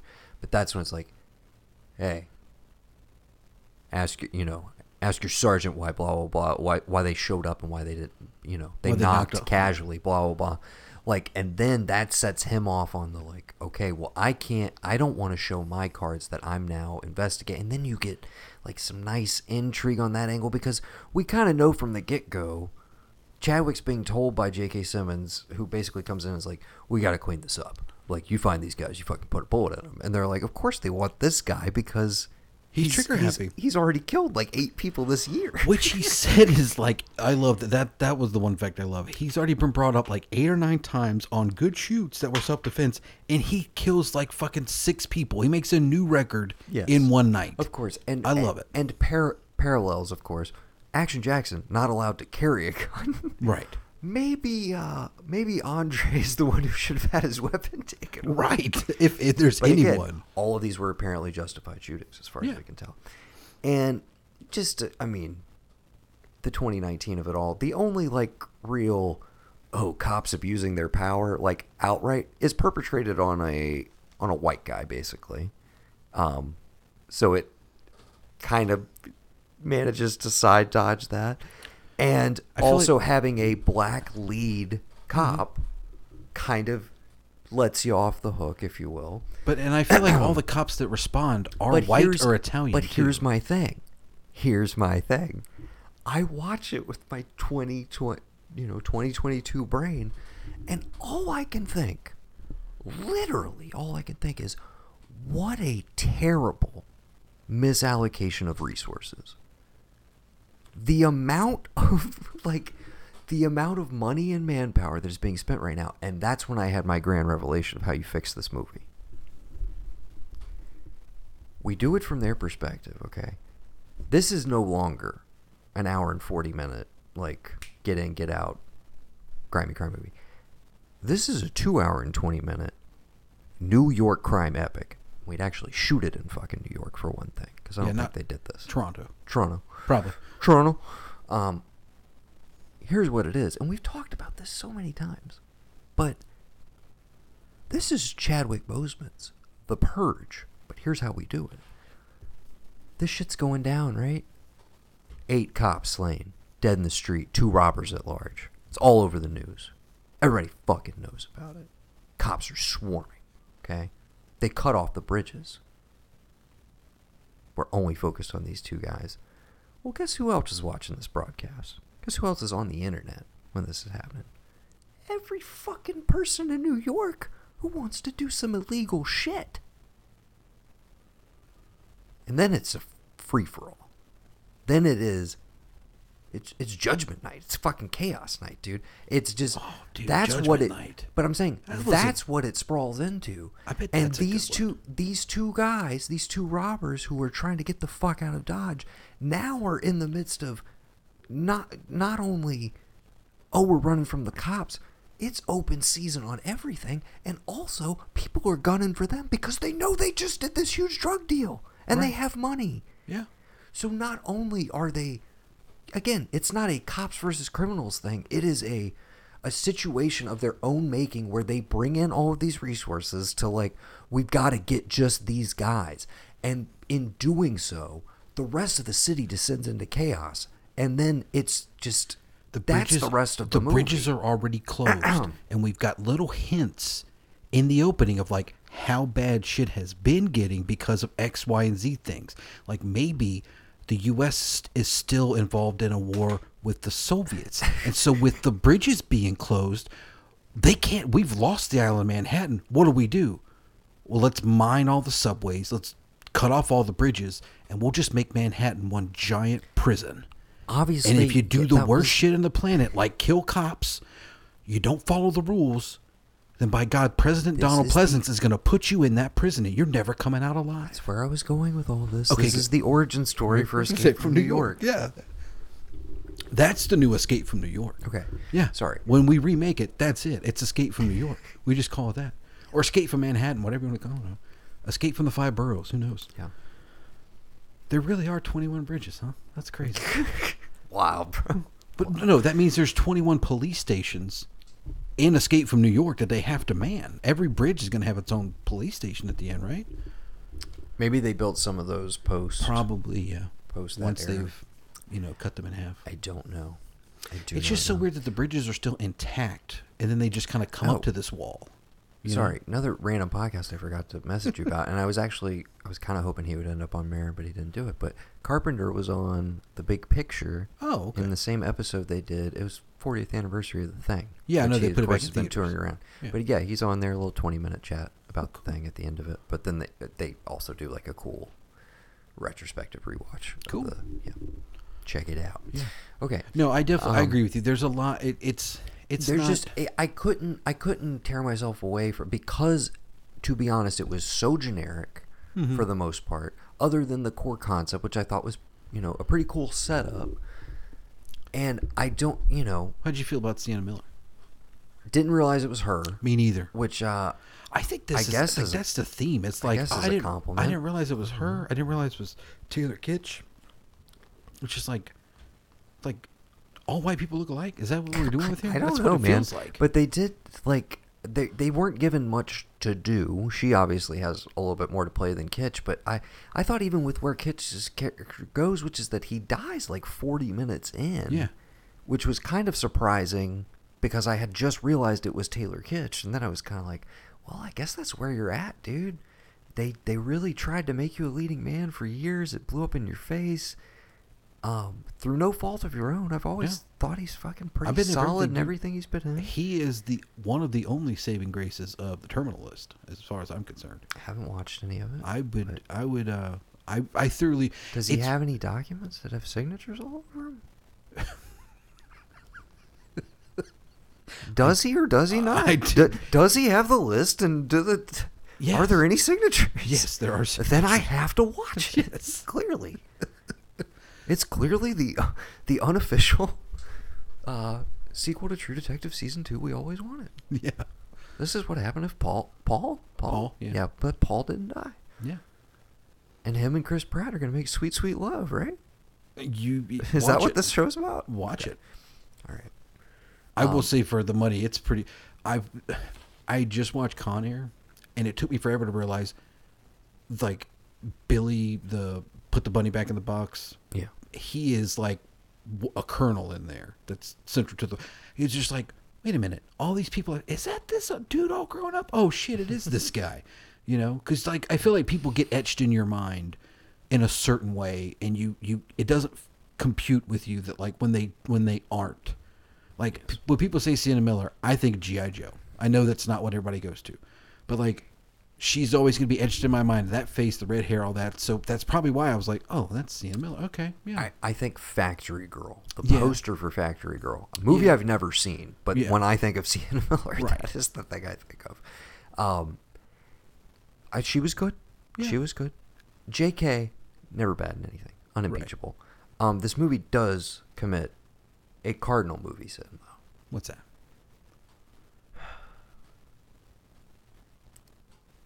They underutilized Keith David, bro.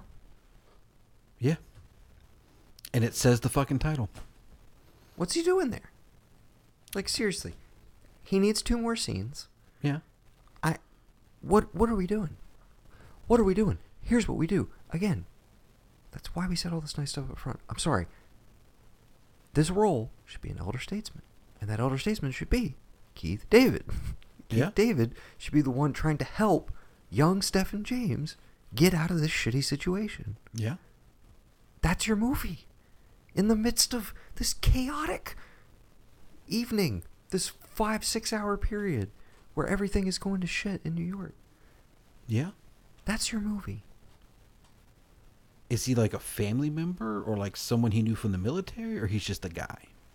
I That's- think he's just just a guy who's been who has a background of like hey, maybe he had he had some IA investigations we don't know. And so there's the question of like okay, yeah, you're trying to get this this cop to potentially help you, you know, take out these other or like alert him to like, hey, something going on in your department. But then there's a question of like, well, is can I even trust him to be the dude? I don't know. How do I Which know is he's why not involved with the whole this cocaine era? Starts to sound more and more like a mini series that I'm just writing in my head. Right. No, I mean and less and less like the movie that they made. Um, action set pieces. Uh, Anything really light your world on fire here? Because I thought there was the one pretty solid chase scene in kind of the midsection. It's right after he uh, Kitsch is dead at this point. Um, and Stephan James has Sienna Miller uh, at gunpoint, and they're having the whole face-off conversation. and she's just telling him to shoot him and he doesn't. Yes, and then he runs from there. That whole stretch, the kind of chase through the hotel um, and out into the street and everything, I thought that was fairly well shot. Yeah. Had some good energy to it. Um, movie's not poorly photographed. A lot of dr- lot of No. drone overhead stuff. Nothing, you know, nothing to write home about. Capable. That's that's what I would say. Nothing, but yeah, nothing from an action standpoint that I ever really latched onto. There is the kind of cool shootout when they go to get the money laundered. Yeah. And those Uh, cops just randomly kind of show up. Yeah, and they're shooting through the door. Um, Yeah. that was pretty solid, but not nothing in that vein that I'm like, oh, but that sequence that was like, you know, where I'm like, Den of Thieves has some fucking some Right. bangers in it. And I think that's and looping that back, I think that might be one of the reasons why we were never like, you know, ooh, action. Because we I don't feel like we were ever like, oh, you got to see this movie because this specific thing happens. Because I I went I went on Amazon the other night and I saw that some new the uh, the hero and the terror Chuck Norris was available. And I was like I remember this one. It looks good.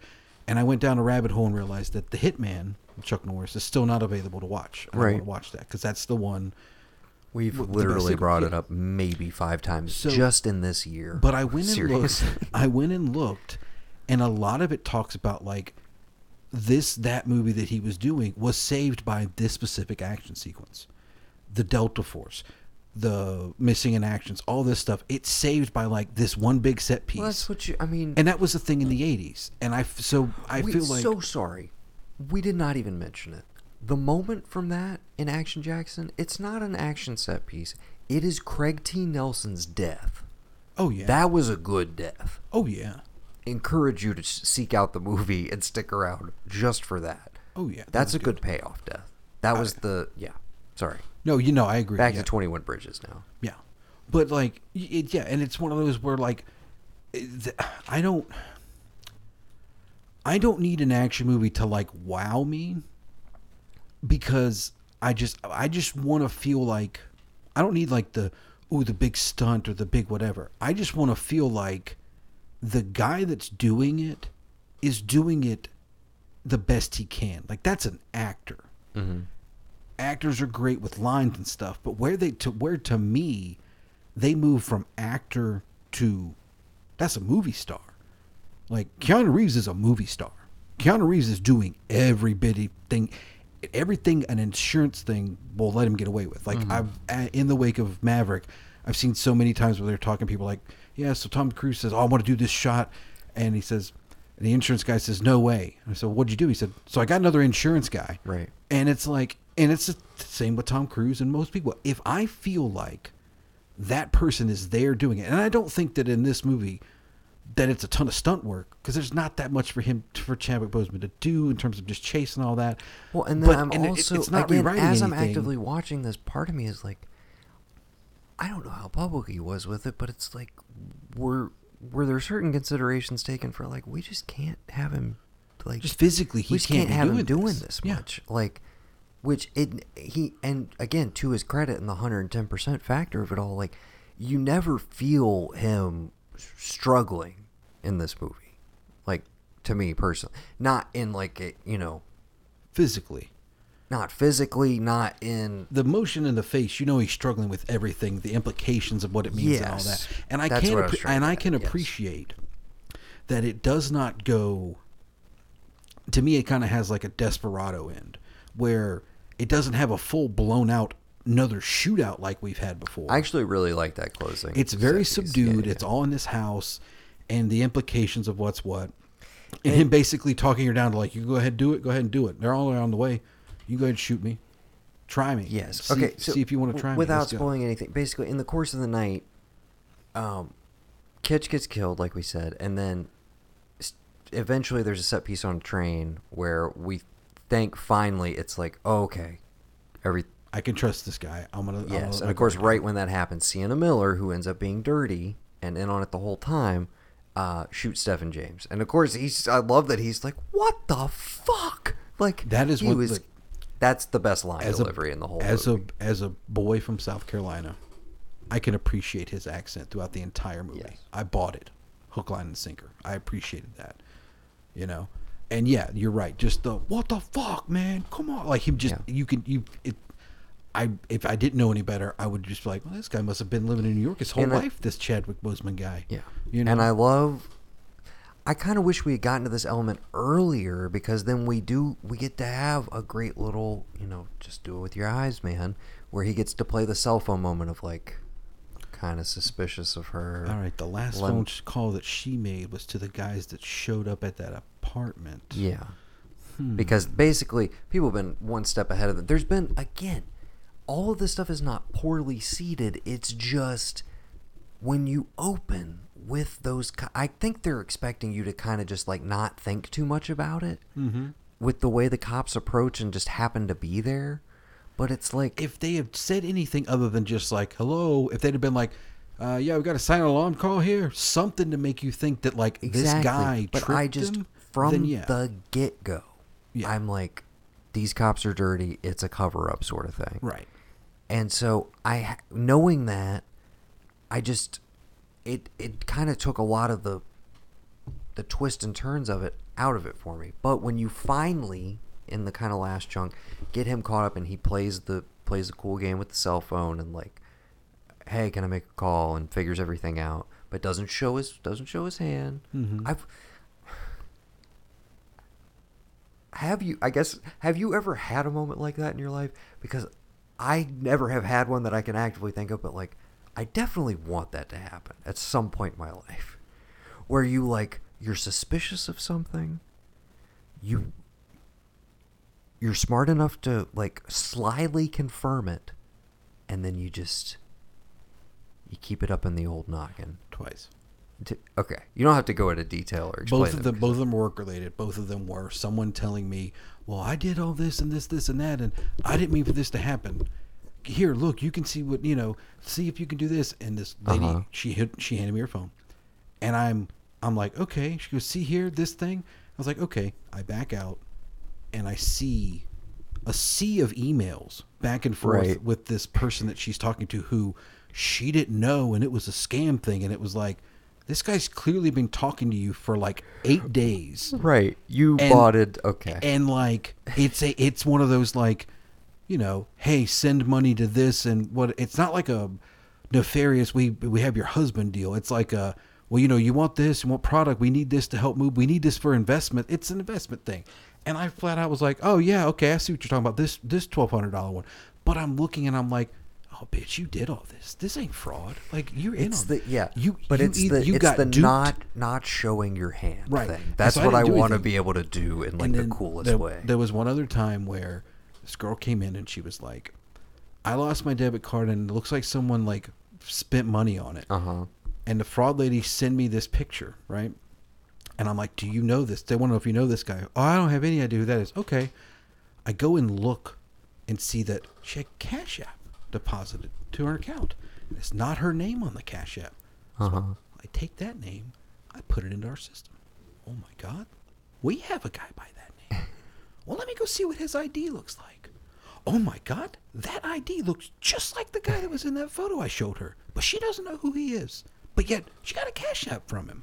And I'm like, oh, okay. As soon as she leaves, I call fraud. I'm like, hey, uh, you guys realize that the name that just came in, money before the mon- the amount of money that is missing, came into her account a couple days ago and the person she says she doesn't know is the person that sent it to her. And I get, wow, we don't even think like that. I'm like, you don't think like that.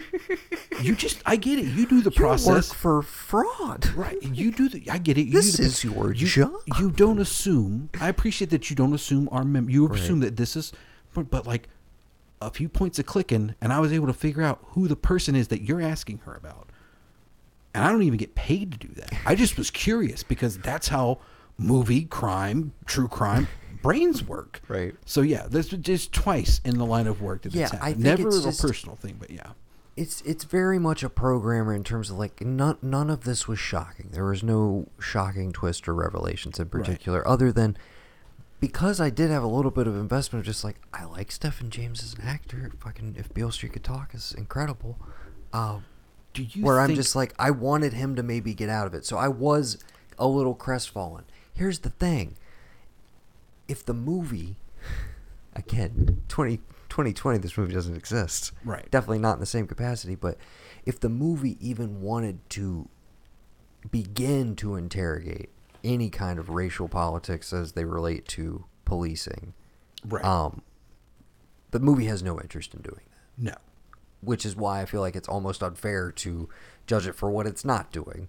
But there, like, there's a way and a framing of this story again that is more from his perspective that you that still plays out the same way, and that moment is like devastating, and it's like it sucks in the moment, but you're more like you're just kind of frustrated of like oh okay. And then you kind of realize there's a little bit i at that point was like there's too much time left on the clock i was like i know how this ends i was like there's not we don't really need Do you think this okay, much. So, do you think that these get made and no one accounts for like people like us?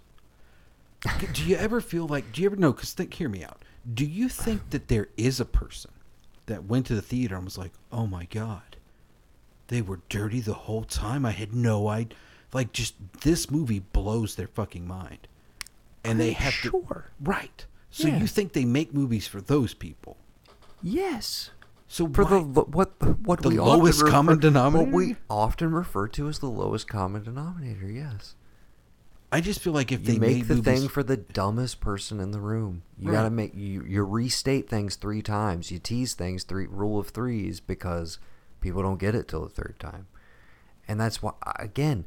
Th- Think about the movies that like, it's not for everybody, but a lot of the movies I love the most are the movies where the movie itself is inviting you to do the homework, to be Right. actively having questions and asking stuff, and that's my thing where it's like the the cop thing in the intro, it's just it's like you were saying it's just one line of dialogue just like just like silent alarm like NYPD blah, blah like anything Right. that makes it seem like oh dude triggered it like dude knew there but then you're then you're also going like but why would he call like why would he call cops there if he knew there were drugs there maybe he didn't know. Maybe he was just part of the front. Like, there's ways to complicate that where you have a little bit of ambiguity, but just the way they did it. And again, maybe I can't divorce myself from Or all, you the stuff do- we've all seen you had to do where was I have just them go ask like, "Did you did you hit the silent alarm?" No, I didn't. All right, Yeah. let's go. So whenever they show up, it's like, "Oh, he lied," and you don't even think about it. You Yeah. know, like, "Oh, he just lied." Because what's better? Uh, all your cocaine is gone because these dudes stole it, or these dudes stole a little bit of cocaine, and the rest of your cocaine is still hidden where you had it, and you know they get killed by you know yeah i get what you're saying i just it's it's it's always interesting to me to think about where just like how easy it is for people who have done research and been in this and like enjoy movies and, and you know entertainment in a way that like how do you how can you turn your brain off and just sit and enjoy it but also you're thinking ahead of the movie as well? Because there's been several times where like and I Bex is really good about like oh this. Like really? Yeah.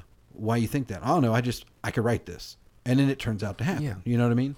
And it's just funny because I wonder about those people who don't don't get there on their own and I just wonder are they but I wonder are they having a better time than I am they probably are enjoying a lot more movies. Probably, yeah. And I hate it, but I love it. It's like a, it's a weird curse to have, You you know. know, to where you know, like you can suspend your disbelief in a movie and enjoy it, and not think about like, wow, I wonder how many times this take took, and like, I wonder what they had for lunch that day, or like you can suspend it enough to know that like you're being shown something that you're having to piece together on your own, but there's certain ways that you're given things that you're just like, okay, I get it. Like this is so formulaic.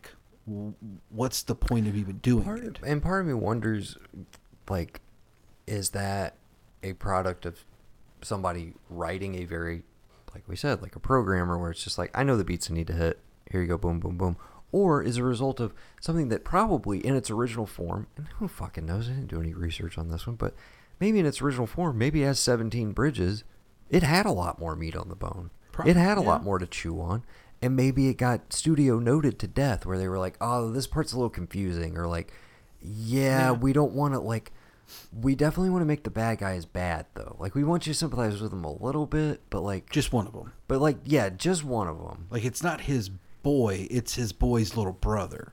His boy from the army. It's yeah, it's just- not. It's not his actual boy from the army. It's his boy's little brother, and he feels like he has to take yeah care of him. i just i feel Yeah. like maybe it's those things sometimes where it's like oh no this was a way more like trust your audience sort of movie that was like smart and intelligent and then people higher ups are like The oh money no the money oh no the last one i saw like that I only made 20 million because like people didn't know what the fuck was going on. It's called Sicario. Uh, you know, something like Yeah, that where I'm like, okay, yeah, which Sicario made money, but Yeah. Compared to that that's what I'm talking about. Sicario is like the god level tier of a garbage crime movie where it's oh, like Oh, yeah. it's the sort of thing that like I mean they literally made Day of the Soldado, which is probably more in that vein right afterwards, even though it's got I still haven't watched that one. But it's good. Oh, yeah. Oh, the Soldado. Yeah. but it's, I would imagine it's a bit of a step Denis Villeneuve, Okay. Blade Runner. Yeah. Dune. I mean, yeah. That's what I'm saying. He's taking what I mean, Taylor Sheridan's a good writer and like he's got good scripts and stuff as we've That's seen. right. I He knew. fucking I, owns television, I but knew Taylor Sheridan. but that fucking guy in horses, man. yeah, it's like that's God. the way he. But I'm saying that movie, you you put it in the hands of a David Ayer, for instance, Oh, or or a Brian Kirk who directed this movie. It's it's It's sabotage with Arnold prob- Schwarzenegger. That's what I'm saying. It's probably a pretty solid, solid thriller, but you put it in the hands of somebody who's like, okay, I've seen a billion of these movies, but like, what if this movie exists a little more in the silences, a little more in long takes, not quick cutting, like Right. very moody and like living in this a lot more, and then that's what I'm saying. That's what you get in Mm-hmm. Sicario. It's like, wow, this is how you elevate something that I've seen that on paper I've seen a billion times. I've seen a you're in too deep double cross story, like especially like below the border. Like we've seen stuff like this, mm-hmm. But There was a whole show nev- about that. I was saying, but you've never seen it this this way. It's Right. it's in the telling. It's how you do it, and that's where like even this movie, the way it exists, I'm like maybe like maybe if there was a cooler action set piece, or Yeah. maybe if there was a little more Keith David, I maybe just- if there was I this just or that. there's such just- a there seems like there's such an emphasis now, and John Wick is before this, right? The first one. At least? yes, Yeah. yes, yes, yes. I feel like there's such an emphasis now. I think. If you're gonna be, if you're gonna do it by yourself, it's got to be gritty and close up and like as splashy and as cool as you can get. Holy shit! Sorry, John John, Wick Wick, is 2014. Right. The franchise is all almost uh, Right. almost, 10 years old. Yeah. It's wild. But if it's going to be like, if it's a group, they automatically have to be military and they automatically have to like know what's what. And I just want like a fucking Peckinpah wild bunch, crazy fucking just. These guys don't know what the fuck they're doing. They got shotguns and they got machine guns and they're just letting it all happen. You know, that's what I want to get back to because it's so coordinated. I mean, it's. I mean, I could say the terminal list is the same thing, but I mean, it's all it's all No, based d- around that community. Brother, you really just hit on something that I have not like really articulated or I don't, I don't know if I've I've had that emotion, but I don't know if I've had that exact thought where I'm like, yeah, that we get so much like like you're saying very ta- and I wonder if that's part of partly uh, the proliferation of video games and like that whole side of it, but yeah, a lot of the like action movie making we get is is this very like it's tactical, it's groups, it's very like military and quick cutting and blah blah blah. And yes, it's always people that are so capable. like okay what i'm what i'm telling you is if you're a foreigner and you don't know anything about the united states and you watch 10 action movies from the last 10 years a foreigner's going to go damn afghanistan and iraq fucked those boys up. They all co- they must all come back and they must all rob banks and they must all be living on the fringe you know? Whereas like you know vietnam well they must all come back and join motorcycle gangs. They're all ex-vietnam guys you know or Right. like sons of anarchy type deal. And i feel like it's just this thing of like i think that's why like i kind of as much as like i probably shouldn't have that's why i did appreciate the remake of death wish and that's why i liked no uh, nobody. And you know same thing with like the the the gray man that came out. I'm told early on you're going to know all these things. Okay great you're capable. But you're not military. You're trained by the cia and that's fine. I could go with that. So anywhere you go anything you do i'm expecting a jason bourne meets james bond meets john wick all in three boom. Got it. And i'm fine with that. You can be tactical in certain places. You can go balls to the wall and blow out the side of an airplane. Great. But like Den of Thieves, this one, it's like this weird thing of, well, we gotta we gotta figure out a way for them to be able to do this without like doing this. And one of the things I think you might appreciate about the terminal list is like the Jai Courtney character that like runs this security thing. He never like even joined the military.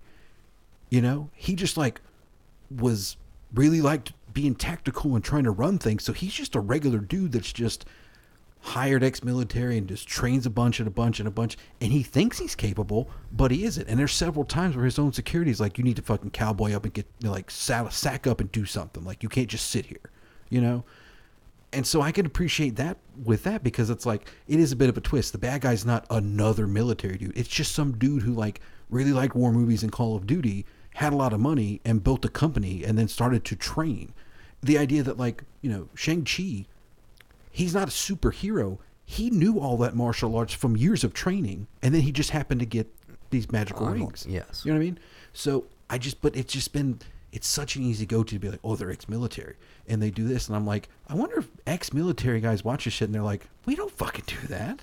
Yeah, some of us drink a lot. Some of us go out to the range and have fun, but like, no, we don't go rob banks and just like cause general mayhem. You know what I mean? But it's just very weird. very different movie with completely different aims and everything. But look at look at the action in a movie like You Were Never Really Here. That's an ex, that's an ex-military character. But I buy that. That's Be- what I'm saying. Because he's not like, he's not, he doesn't have the upper edge and he's like, but that but that's what I'm yeah. saying. That's a that's another way to show you that like it doesn't always have to be communicated in And that's what really, but I feel like the that, exact same way. I feel like that is what might actually happen to someone. That is the, The those, truest, like, those things truest. feel so those set pieces feel so lived in and like organic and the only other thing what what we want is the movie that we still have not gotten and i don't know that we're going to which is rebel ridge which is the next Saulnier joint which was supposed to star john boyega who walked off the set in the middle of the movie and i don't know whatever happened to the movie so i don't know if it is getting finished or Why what did he walk off the set? Family issues or something like that. I don't know. I haven't heard anything about a return to production or anything. This was like a year ago when this happened.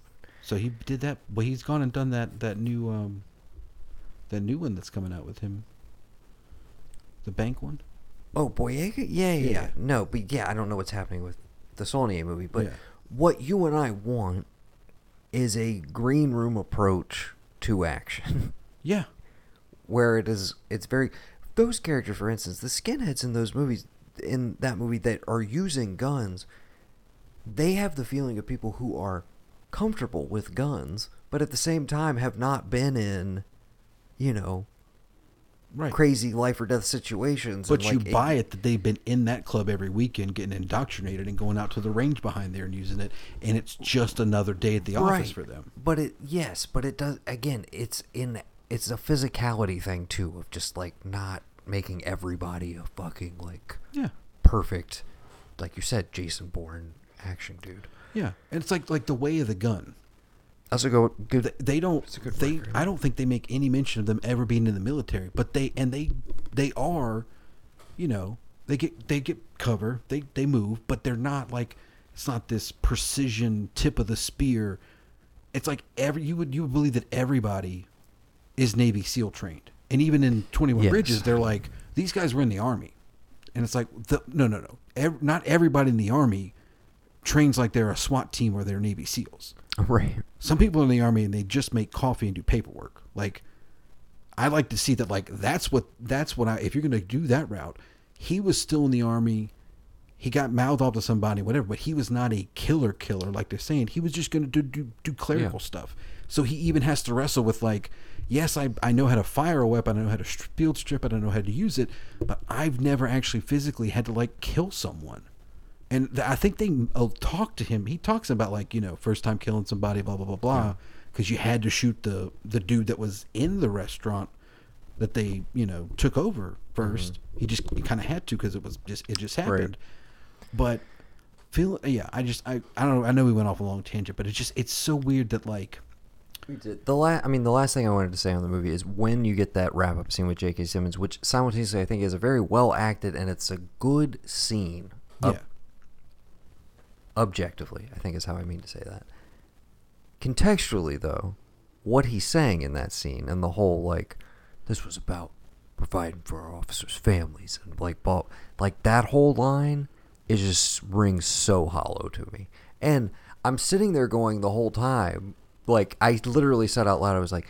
Yes, but now Chadwick explained to him why that logic is completely fucking flawed and that's not okay and that cannot be like that can't be the sentiment of this movie is oh but yeah I kind of feel bad like J.K. Simmons was just trying to do the right thing by his boys. And I'm again, uh, my we own this city brain is like these fucking cops were moving the drugs that they are tasked with taking off the street and that they like oh sorry but you're literally telling them there's a war on this thing and then they're finding a way to profit off of it and they're justifying it by saying like we don't get paid enough like that's the answer we got to pay these cops for When And, I was growing up, you could be a cop or you could be a criminal. What I'm saying is, when you're facing a loaded gun, what's the what's the difference? Put a little too much New York on that not Sorry. enough Boston Mm, boss. the Knights of Columbus were real headbreakers uh, yeah How's your mother doing? uh, she's on her way out, Frank. We all are. Act accordingly. Sorry. anyways Yeah. yeah we'll do that another time uh Somebody's. Yeah. But yeah, anyways, it just it rings a little hollow for me where I'm like, yes, it's well acted. Yes, I see what you're trying to do with this. The kind of like, oh, but the villain had good motivation, and I'm like, please say something. And luckily, he it, he does kind of bring it full circle, where he's like, you know, my dad got killed because of this shit, Like the guys who killed my father were ramped up on PCP. Like he killed two of them, one of them didn't, and he's like, and you're telling me you're just putting more of this shit right back on the streets? Exactly. Like at the end of the day, fuck you. No, No. like that's no, that's not okay. Yeah. Um, and I was like, okay, at least we got there. Um, but yeah, I just I think it's a movie that, and again, part of me is like, if this if we hadn't lost Chadwick Boseman, if you know something that got delayed with the development, or whatever, and this movie is a post 2020 movie, I think it can still be made and be made a lot more interesting. Oh, with a lot more to say, Mhm. a lot more stuff to like, you know, Mhm. delve into. I'm waiting for it. it's But as it There's as it stands, something. honestly, it's it's close to. I thought in my head I was like, yeah, it was like 2016 somewhere in there, because all of his are kind of clustered together in my head. Yeah. And I was, and I queue it up on Netflix. I'm like 2019. It's like yeah, because all of the all of the biologic biopic stuff that's right up until it's like okay, you're gonna be T'Challa in Avengers three or uh, sorry, Captain America three. and this was kind of the first. I mean, This well, is- he did in the name. What is it? In the name of the king. Letter message to the king, Message of the king. which was really good. I really Yeah. like that one. I still haven't seen it. I, you should check it out. That might have been honestly might have been the one we should have gone with. You can watch it and let me know. But it was. I enjoyed it. Uh, yeah, I'll probably end up coming back next episode. Like, dude, why didn't we do that? Yeah. Okay. Uh, we we've definitely done our due diligence on both of these. Uh, ultimately, I I came out feeling like this was a flat five out of ten. Just a, a Yeah. straight down the middle. Like, Again, doesn't I- try to do too much. Does uh, thankfully it doesn't outstay its welcome. No. It's it's pretty. It moves. It definitely moves. Yeah. Um, and again, not a bad movie. Just a very much like I've seen it, and unfortunately, even with like some pretty solid actors across the board, I don't feel like anybody is doing anything that elevates this to the level of like, oh yeah, but there is this one, this one thing in it you got to see. Um, because for me, by not like Stephan James, I think is very good, but by not giving that character a little bit more to play, Right. we don't get a full three dimensional performance. Exactly. And same, I mean, I could argue same thing with Chadwick because I almost I need a little bit more of him and Keith David. Yeah. I need a little more of him and a pre-established like higher up figure who clearly knew his father. Like we see Keith David in the background of the funeral there, which is why I was just like thought I thought there was going to be more of an element to it. And you know, it could have it could have even gotten dicier where it's like, "Oh, my surrogate father figure, my friend of my dad It's actually over. he's actually he's the one who started this whole thing and like i can't I and can't- oh, my dad might have this. actually found out about it, and that's why he got he died in a fight with three guys who were high on PCP. yeah That's the story. Yeah. And the sequel would have been all right. Now that I know my surrogate father figure, you know, whatever, whatever. Now that it's him at the top, I don't play that card yet, and I I keep the other guys under my thumb of like, I know. You don't know what I'm going to do with this, but I know. If something if ever any, anything happens to my mother, anything happens to this person or that person, we're, sorry we're done. last thing we gotta mention Oh yeah, the mom. would you know what i'm gonna say No what? What were you gonna say No, no. What were you? Gonna, is that what you were going to talk about? His yeah mom? but what do you think i have to say about the mom who's in two scenes of this movie she was didn't need to be there at all. um i mean yes we could have excised her and i don't think it would have made much of a Yeah. difference but it did give me just i so rarely get hung up on things like this but so when we see him initially he's 10 or 12 i think Right. and then I think we do an 18 year jump. Yeah. I think he's 10, and then we jump to 18, so he's 28. Maybe I'm off. Yeah. Maybe he's just shy of 32 30, or yeah. something like that. His mom like triples in age. Right. Like all of a sudden she's this old frail woman Yes. who he's like, "Mama, I'm taking care of you." And I'm just like, dude, like 18 years. I was like, what? the- She looked like a young, like vibrant young lady. Like, what? the- It just, it was such a weird casting jump of like, I think it was the same actress, and I think they aged her up a bit, and they just, they did a little too much. Yeah. And I was just like, why does she look like she's like ancient now? Like, what? I thought it was Just- 18 years. It looks like it's been 45 years. It's dementia. It's not a fucking brittle bone disease or It's some just kind of very. skin It thing. was she just has like, dementia. sorry, that was a weird hang Yeah. early on in the movie where it's just like, ah, how much time has passed? Okay. Uh, yeah, Action Jackson, a fun one. Uh, it was on Tubi for a bit. It is no longer. Uh, it is available for rent on Amazon Prime. You can also get it for free if you want to do a uh, subscription to Brown Sugar, I did see that. Yeah. which I did, and that's why it was had already been used, and you didn't have the ability to do that. Oh, okay. Yes, sorry. I'm still waiting for you to get Epix back so I can finish that War of the World series. Epix. Epix. Yeah. I don't even know why the hell I had Epix. Clerks, no. Jay and Silent Bob reboot, maybe. Probably. Yeah. Something Kevin Smith related. Probably. Possibly. I saw he made an NFT movie. Uh, yeah. That was kind of uh, interesting. Yeah. It was Sorry, like- let's not get sidetracked. okay. Uh, was kinda neat. Kilroy was here. Yeah, it's a Yeah. horror no, movie shot. no, I wanted to watch it because I love that that thing. I, I I was interested to watch it too, and then I was like, wait, I can only like, so I'll never be able to see it. But it's the first of its kind.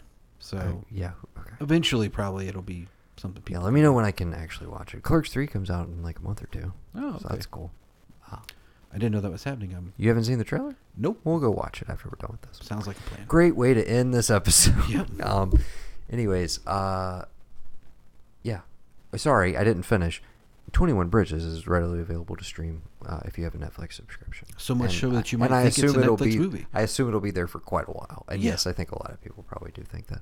Um, not a huge recommend for me though. And again, if you're in a nostalgic like I, I if you're a completionist, obviously you want to see this for Chadwick. If you're just in the mood to see something that he's very good in, Gavin recommends Message for the King. Uh, Mm-hmm. substantially over this, and I guess my pick, having not seen that one, would be Ma Rainey's Black Bottom. Even though Oh no, that's amazing. that is a pretty emotionally fraught movie. Yeah. Um, with all the baggage it carries with it. Um, so I would almost go, even though Da 5 Bloods weirdly is because he's the one who's not there, has some Mhm. weird baggage to it. But I would oddly say maybe Da 5 Bloods because you get a little taste of him, and then you get a really rollicking, fun, crazy action adventure movie that also ends up being really heavy and depressing by the end of it. You know what I think would have been great What's that? if he could have been in the harder, harder they, they. Could. Oh yeah, man. that would have been amazing, dude. Any role, and then you don't have to make him a lead or anything. Just have him in there. That would have been great. That's just talk Yeah, about man. it, man. That would have been perfect. So So, um, there's plenty of ways to celebrate that man's life and career and legacy, and we do look forward to Black Panther coming later this year. We'll definitely talk about it when we get there. The next Of time you will hear us here on this main feed, we will be discussing a new 2x2, which you are only going to find out what that is if you go to the Patreon and subscribe and listen to the Summers in the ER series that pertain to the television show ER. Again, we've said it there. We're going to say it here. Only thing you're going to be hearing on this feed for now is simply the two by two reviews that come from those episodes. Um, literally, if you get Starbucks or you you just don't want to get an extra gallon of gas right now, you could afford to listen to it for a month. Just saying. yeah, Do it for one month and stop. It's perfectly fine. check it out. We're literally just trying to see and if then the numbers forget you signed up for it. Just and like that us gym five membership. months for a year. Yeah. Uh, Which you yes. could use and this you can podcast do at that, that gym that you don't patreon.com Yes. slash the ark of e uh, as gavin said summers in the er episodes are popping up there uh, you also may have noticed on this feed if you're somebody who just checks in every once in a while i'm doing a little mini series uh, called primal pod and cast with mr mikey chappelle uh, on the show Primal, which is on Adult Swim and also available on HBO Max. It's in its second season. We have covered, uh, we did a season one recap and we covered the first two episodes of this season. Those episodes will most likely be dropping on Tuesdays, uh, where you can also check out the current season of Bending Not Breaking. They're in the midst of season six. Uh, about a third of the way through. So if you want to catch up with them, they're talking about the third season of The Legend of Korra. Uh, what else do we have going on? I think that is pretty much everything. Uh, I'll mention it one more time. I do have an album coming out on the 12th of August. But in the meantime, if you want to check out my current singles and EPs, you can head over to your music player of choice. But, uh, you know, Spotify, iTunes, Apple Music, all that good stuff. Uh, Tidal, Instagram, TikTok. It's everywhere. You're nARK, lowercase n, all caps, A R K. Yeah, man. What? Yeah. That's dope. If you could really make me blow up on Tidal, that would be great because that's they they pay the best. Oh, okay. for the streams. They actually they they take care of their artist. Yeah. Looking at you, Spotify. you want to know how much I made off Spotify? How much you make off Spotify I'll now? tell everybody before we leave. Two cents. Hey. Thus far. Two cents. You should see the fractions. I here's what I do love about DistroKid, which is my service that I use wherever. It literally says it's like, um, you'll notice there are many, there are several fractions of a cent. These will eventually accumulate together and and tally up. Parentheses. Unlike the plot of Superman three and Office Space. and I was just like, all right, That's cool. that's a, that's a I was like, cool, cool. So you know, let me keep my my fractions of a cent. And, Yeah. And roll them up. Okay. Cool. Uh, until next time for the Archivy podcast. This is the show we're doing it two by two retro reviews. Uh, I've been Noah, and I've been Gavin. and we've been the Blanchard brothers. I forget how we end these I uh, because um, we stopped it. We're not doing. This is summers in the yard. Or shit. This is just two by two. Clear. Yeah. No. Are we doing that for this? This isn't an How did ER we end the first one? It is an ER episode. It's part of Summers in the ER. Okay. It's two by two retro reviews, Summers in the ER edition. oh, okay. It's a sub mini series within the sub series. Get it to fucking gather. Somebody give me a portable chest and a CBC. Get that crash card over here. Get that crash card over here. Ready? Charging to 200. Clear.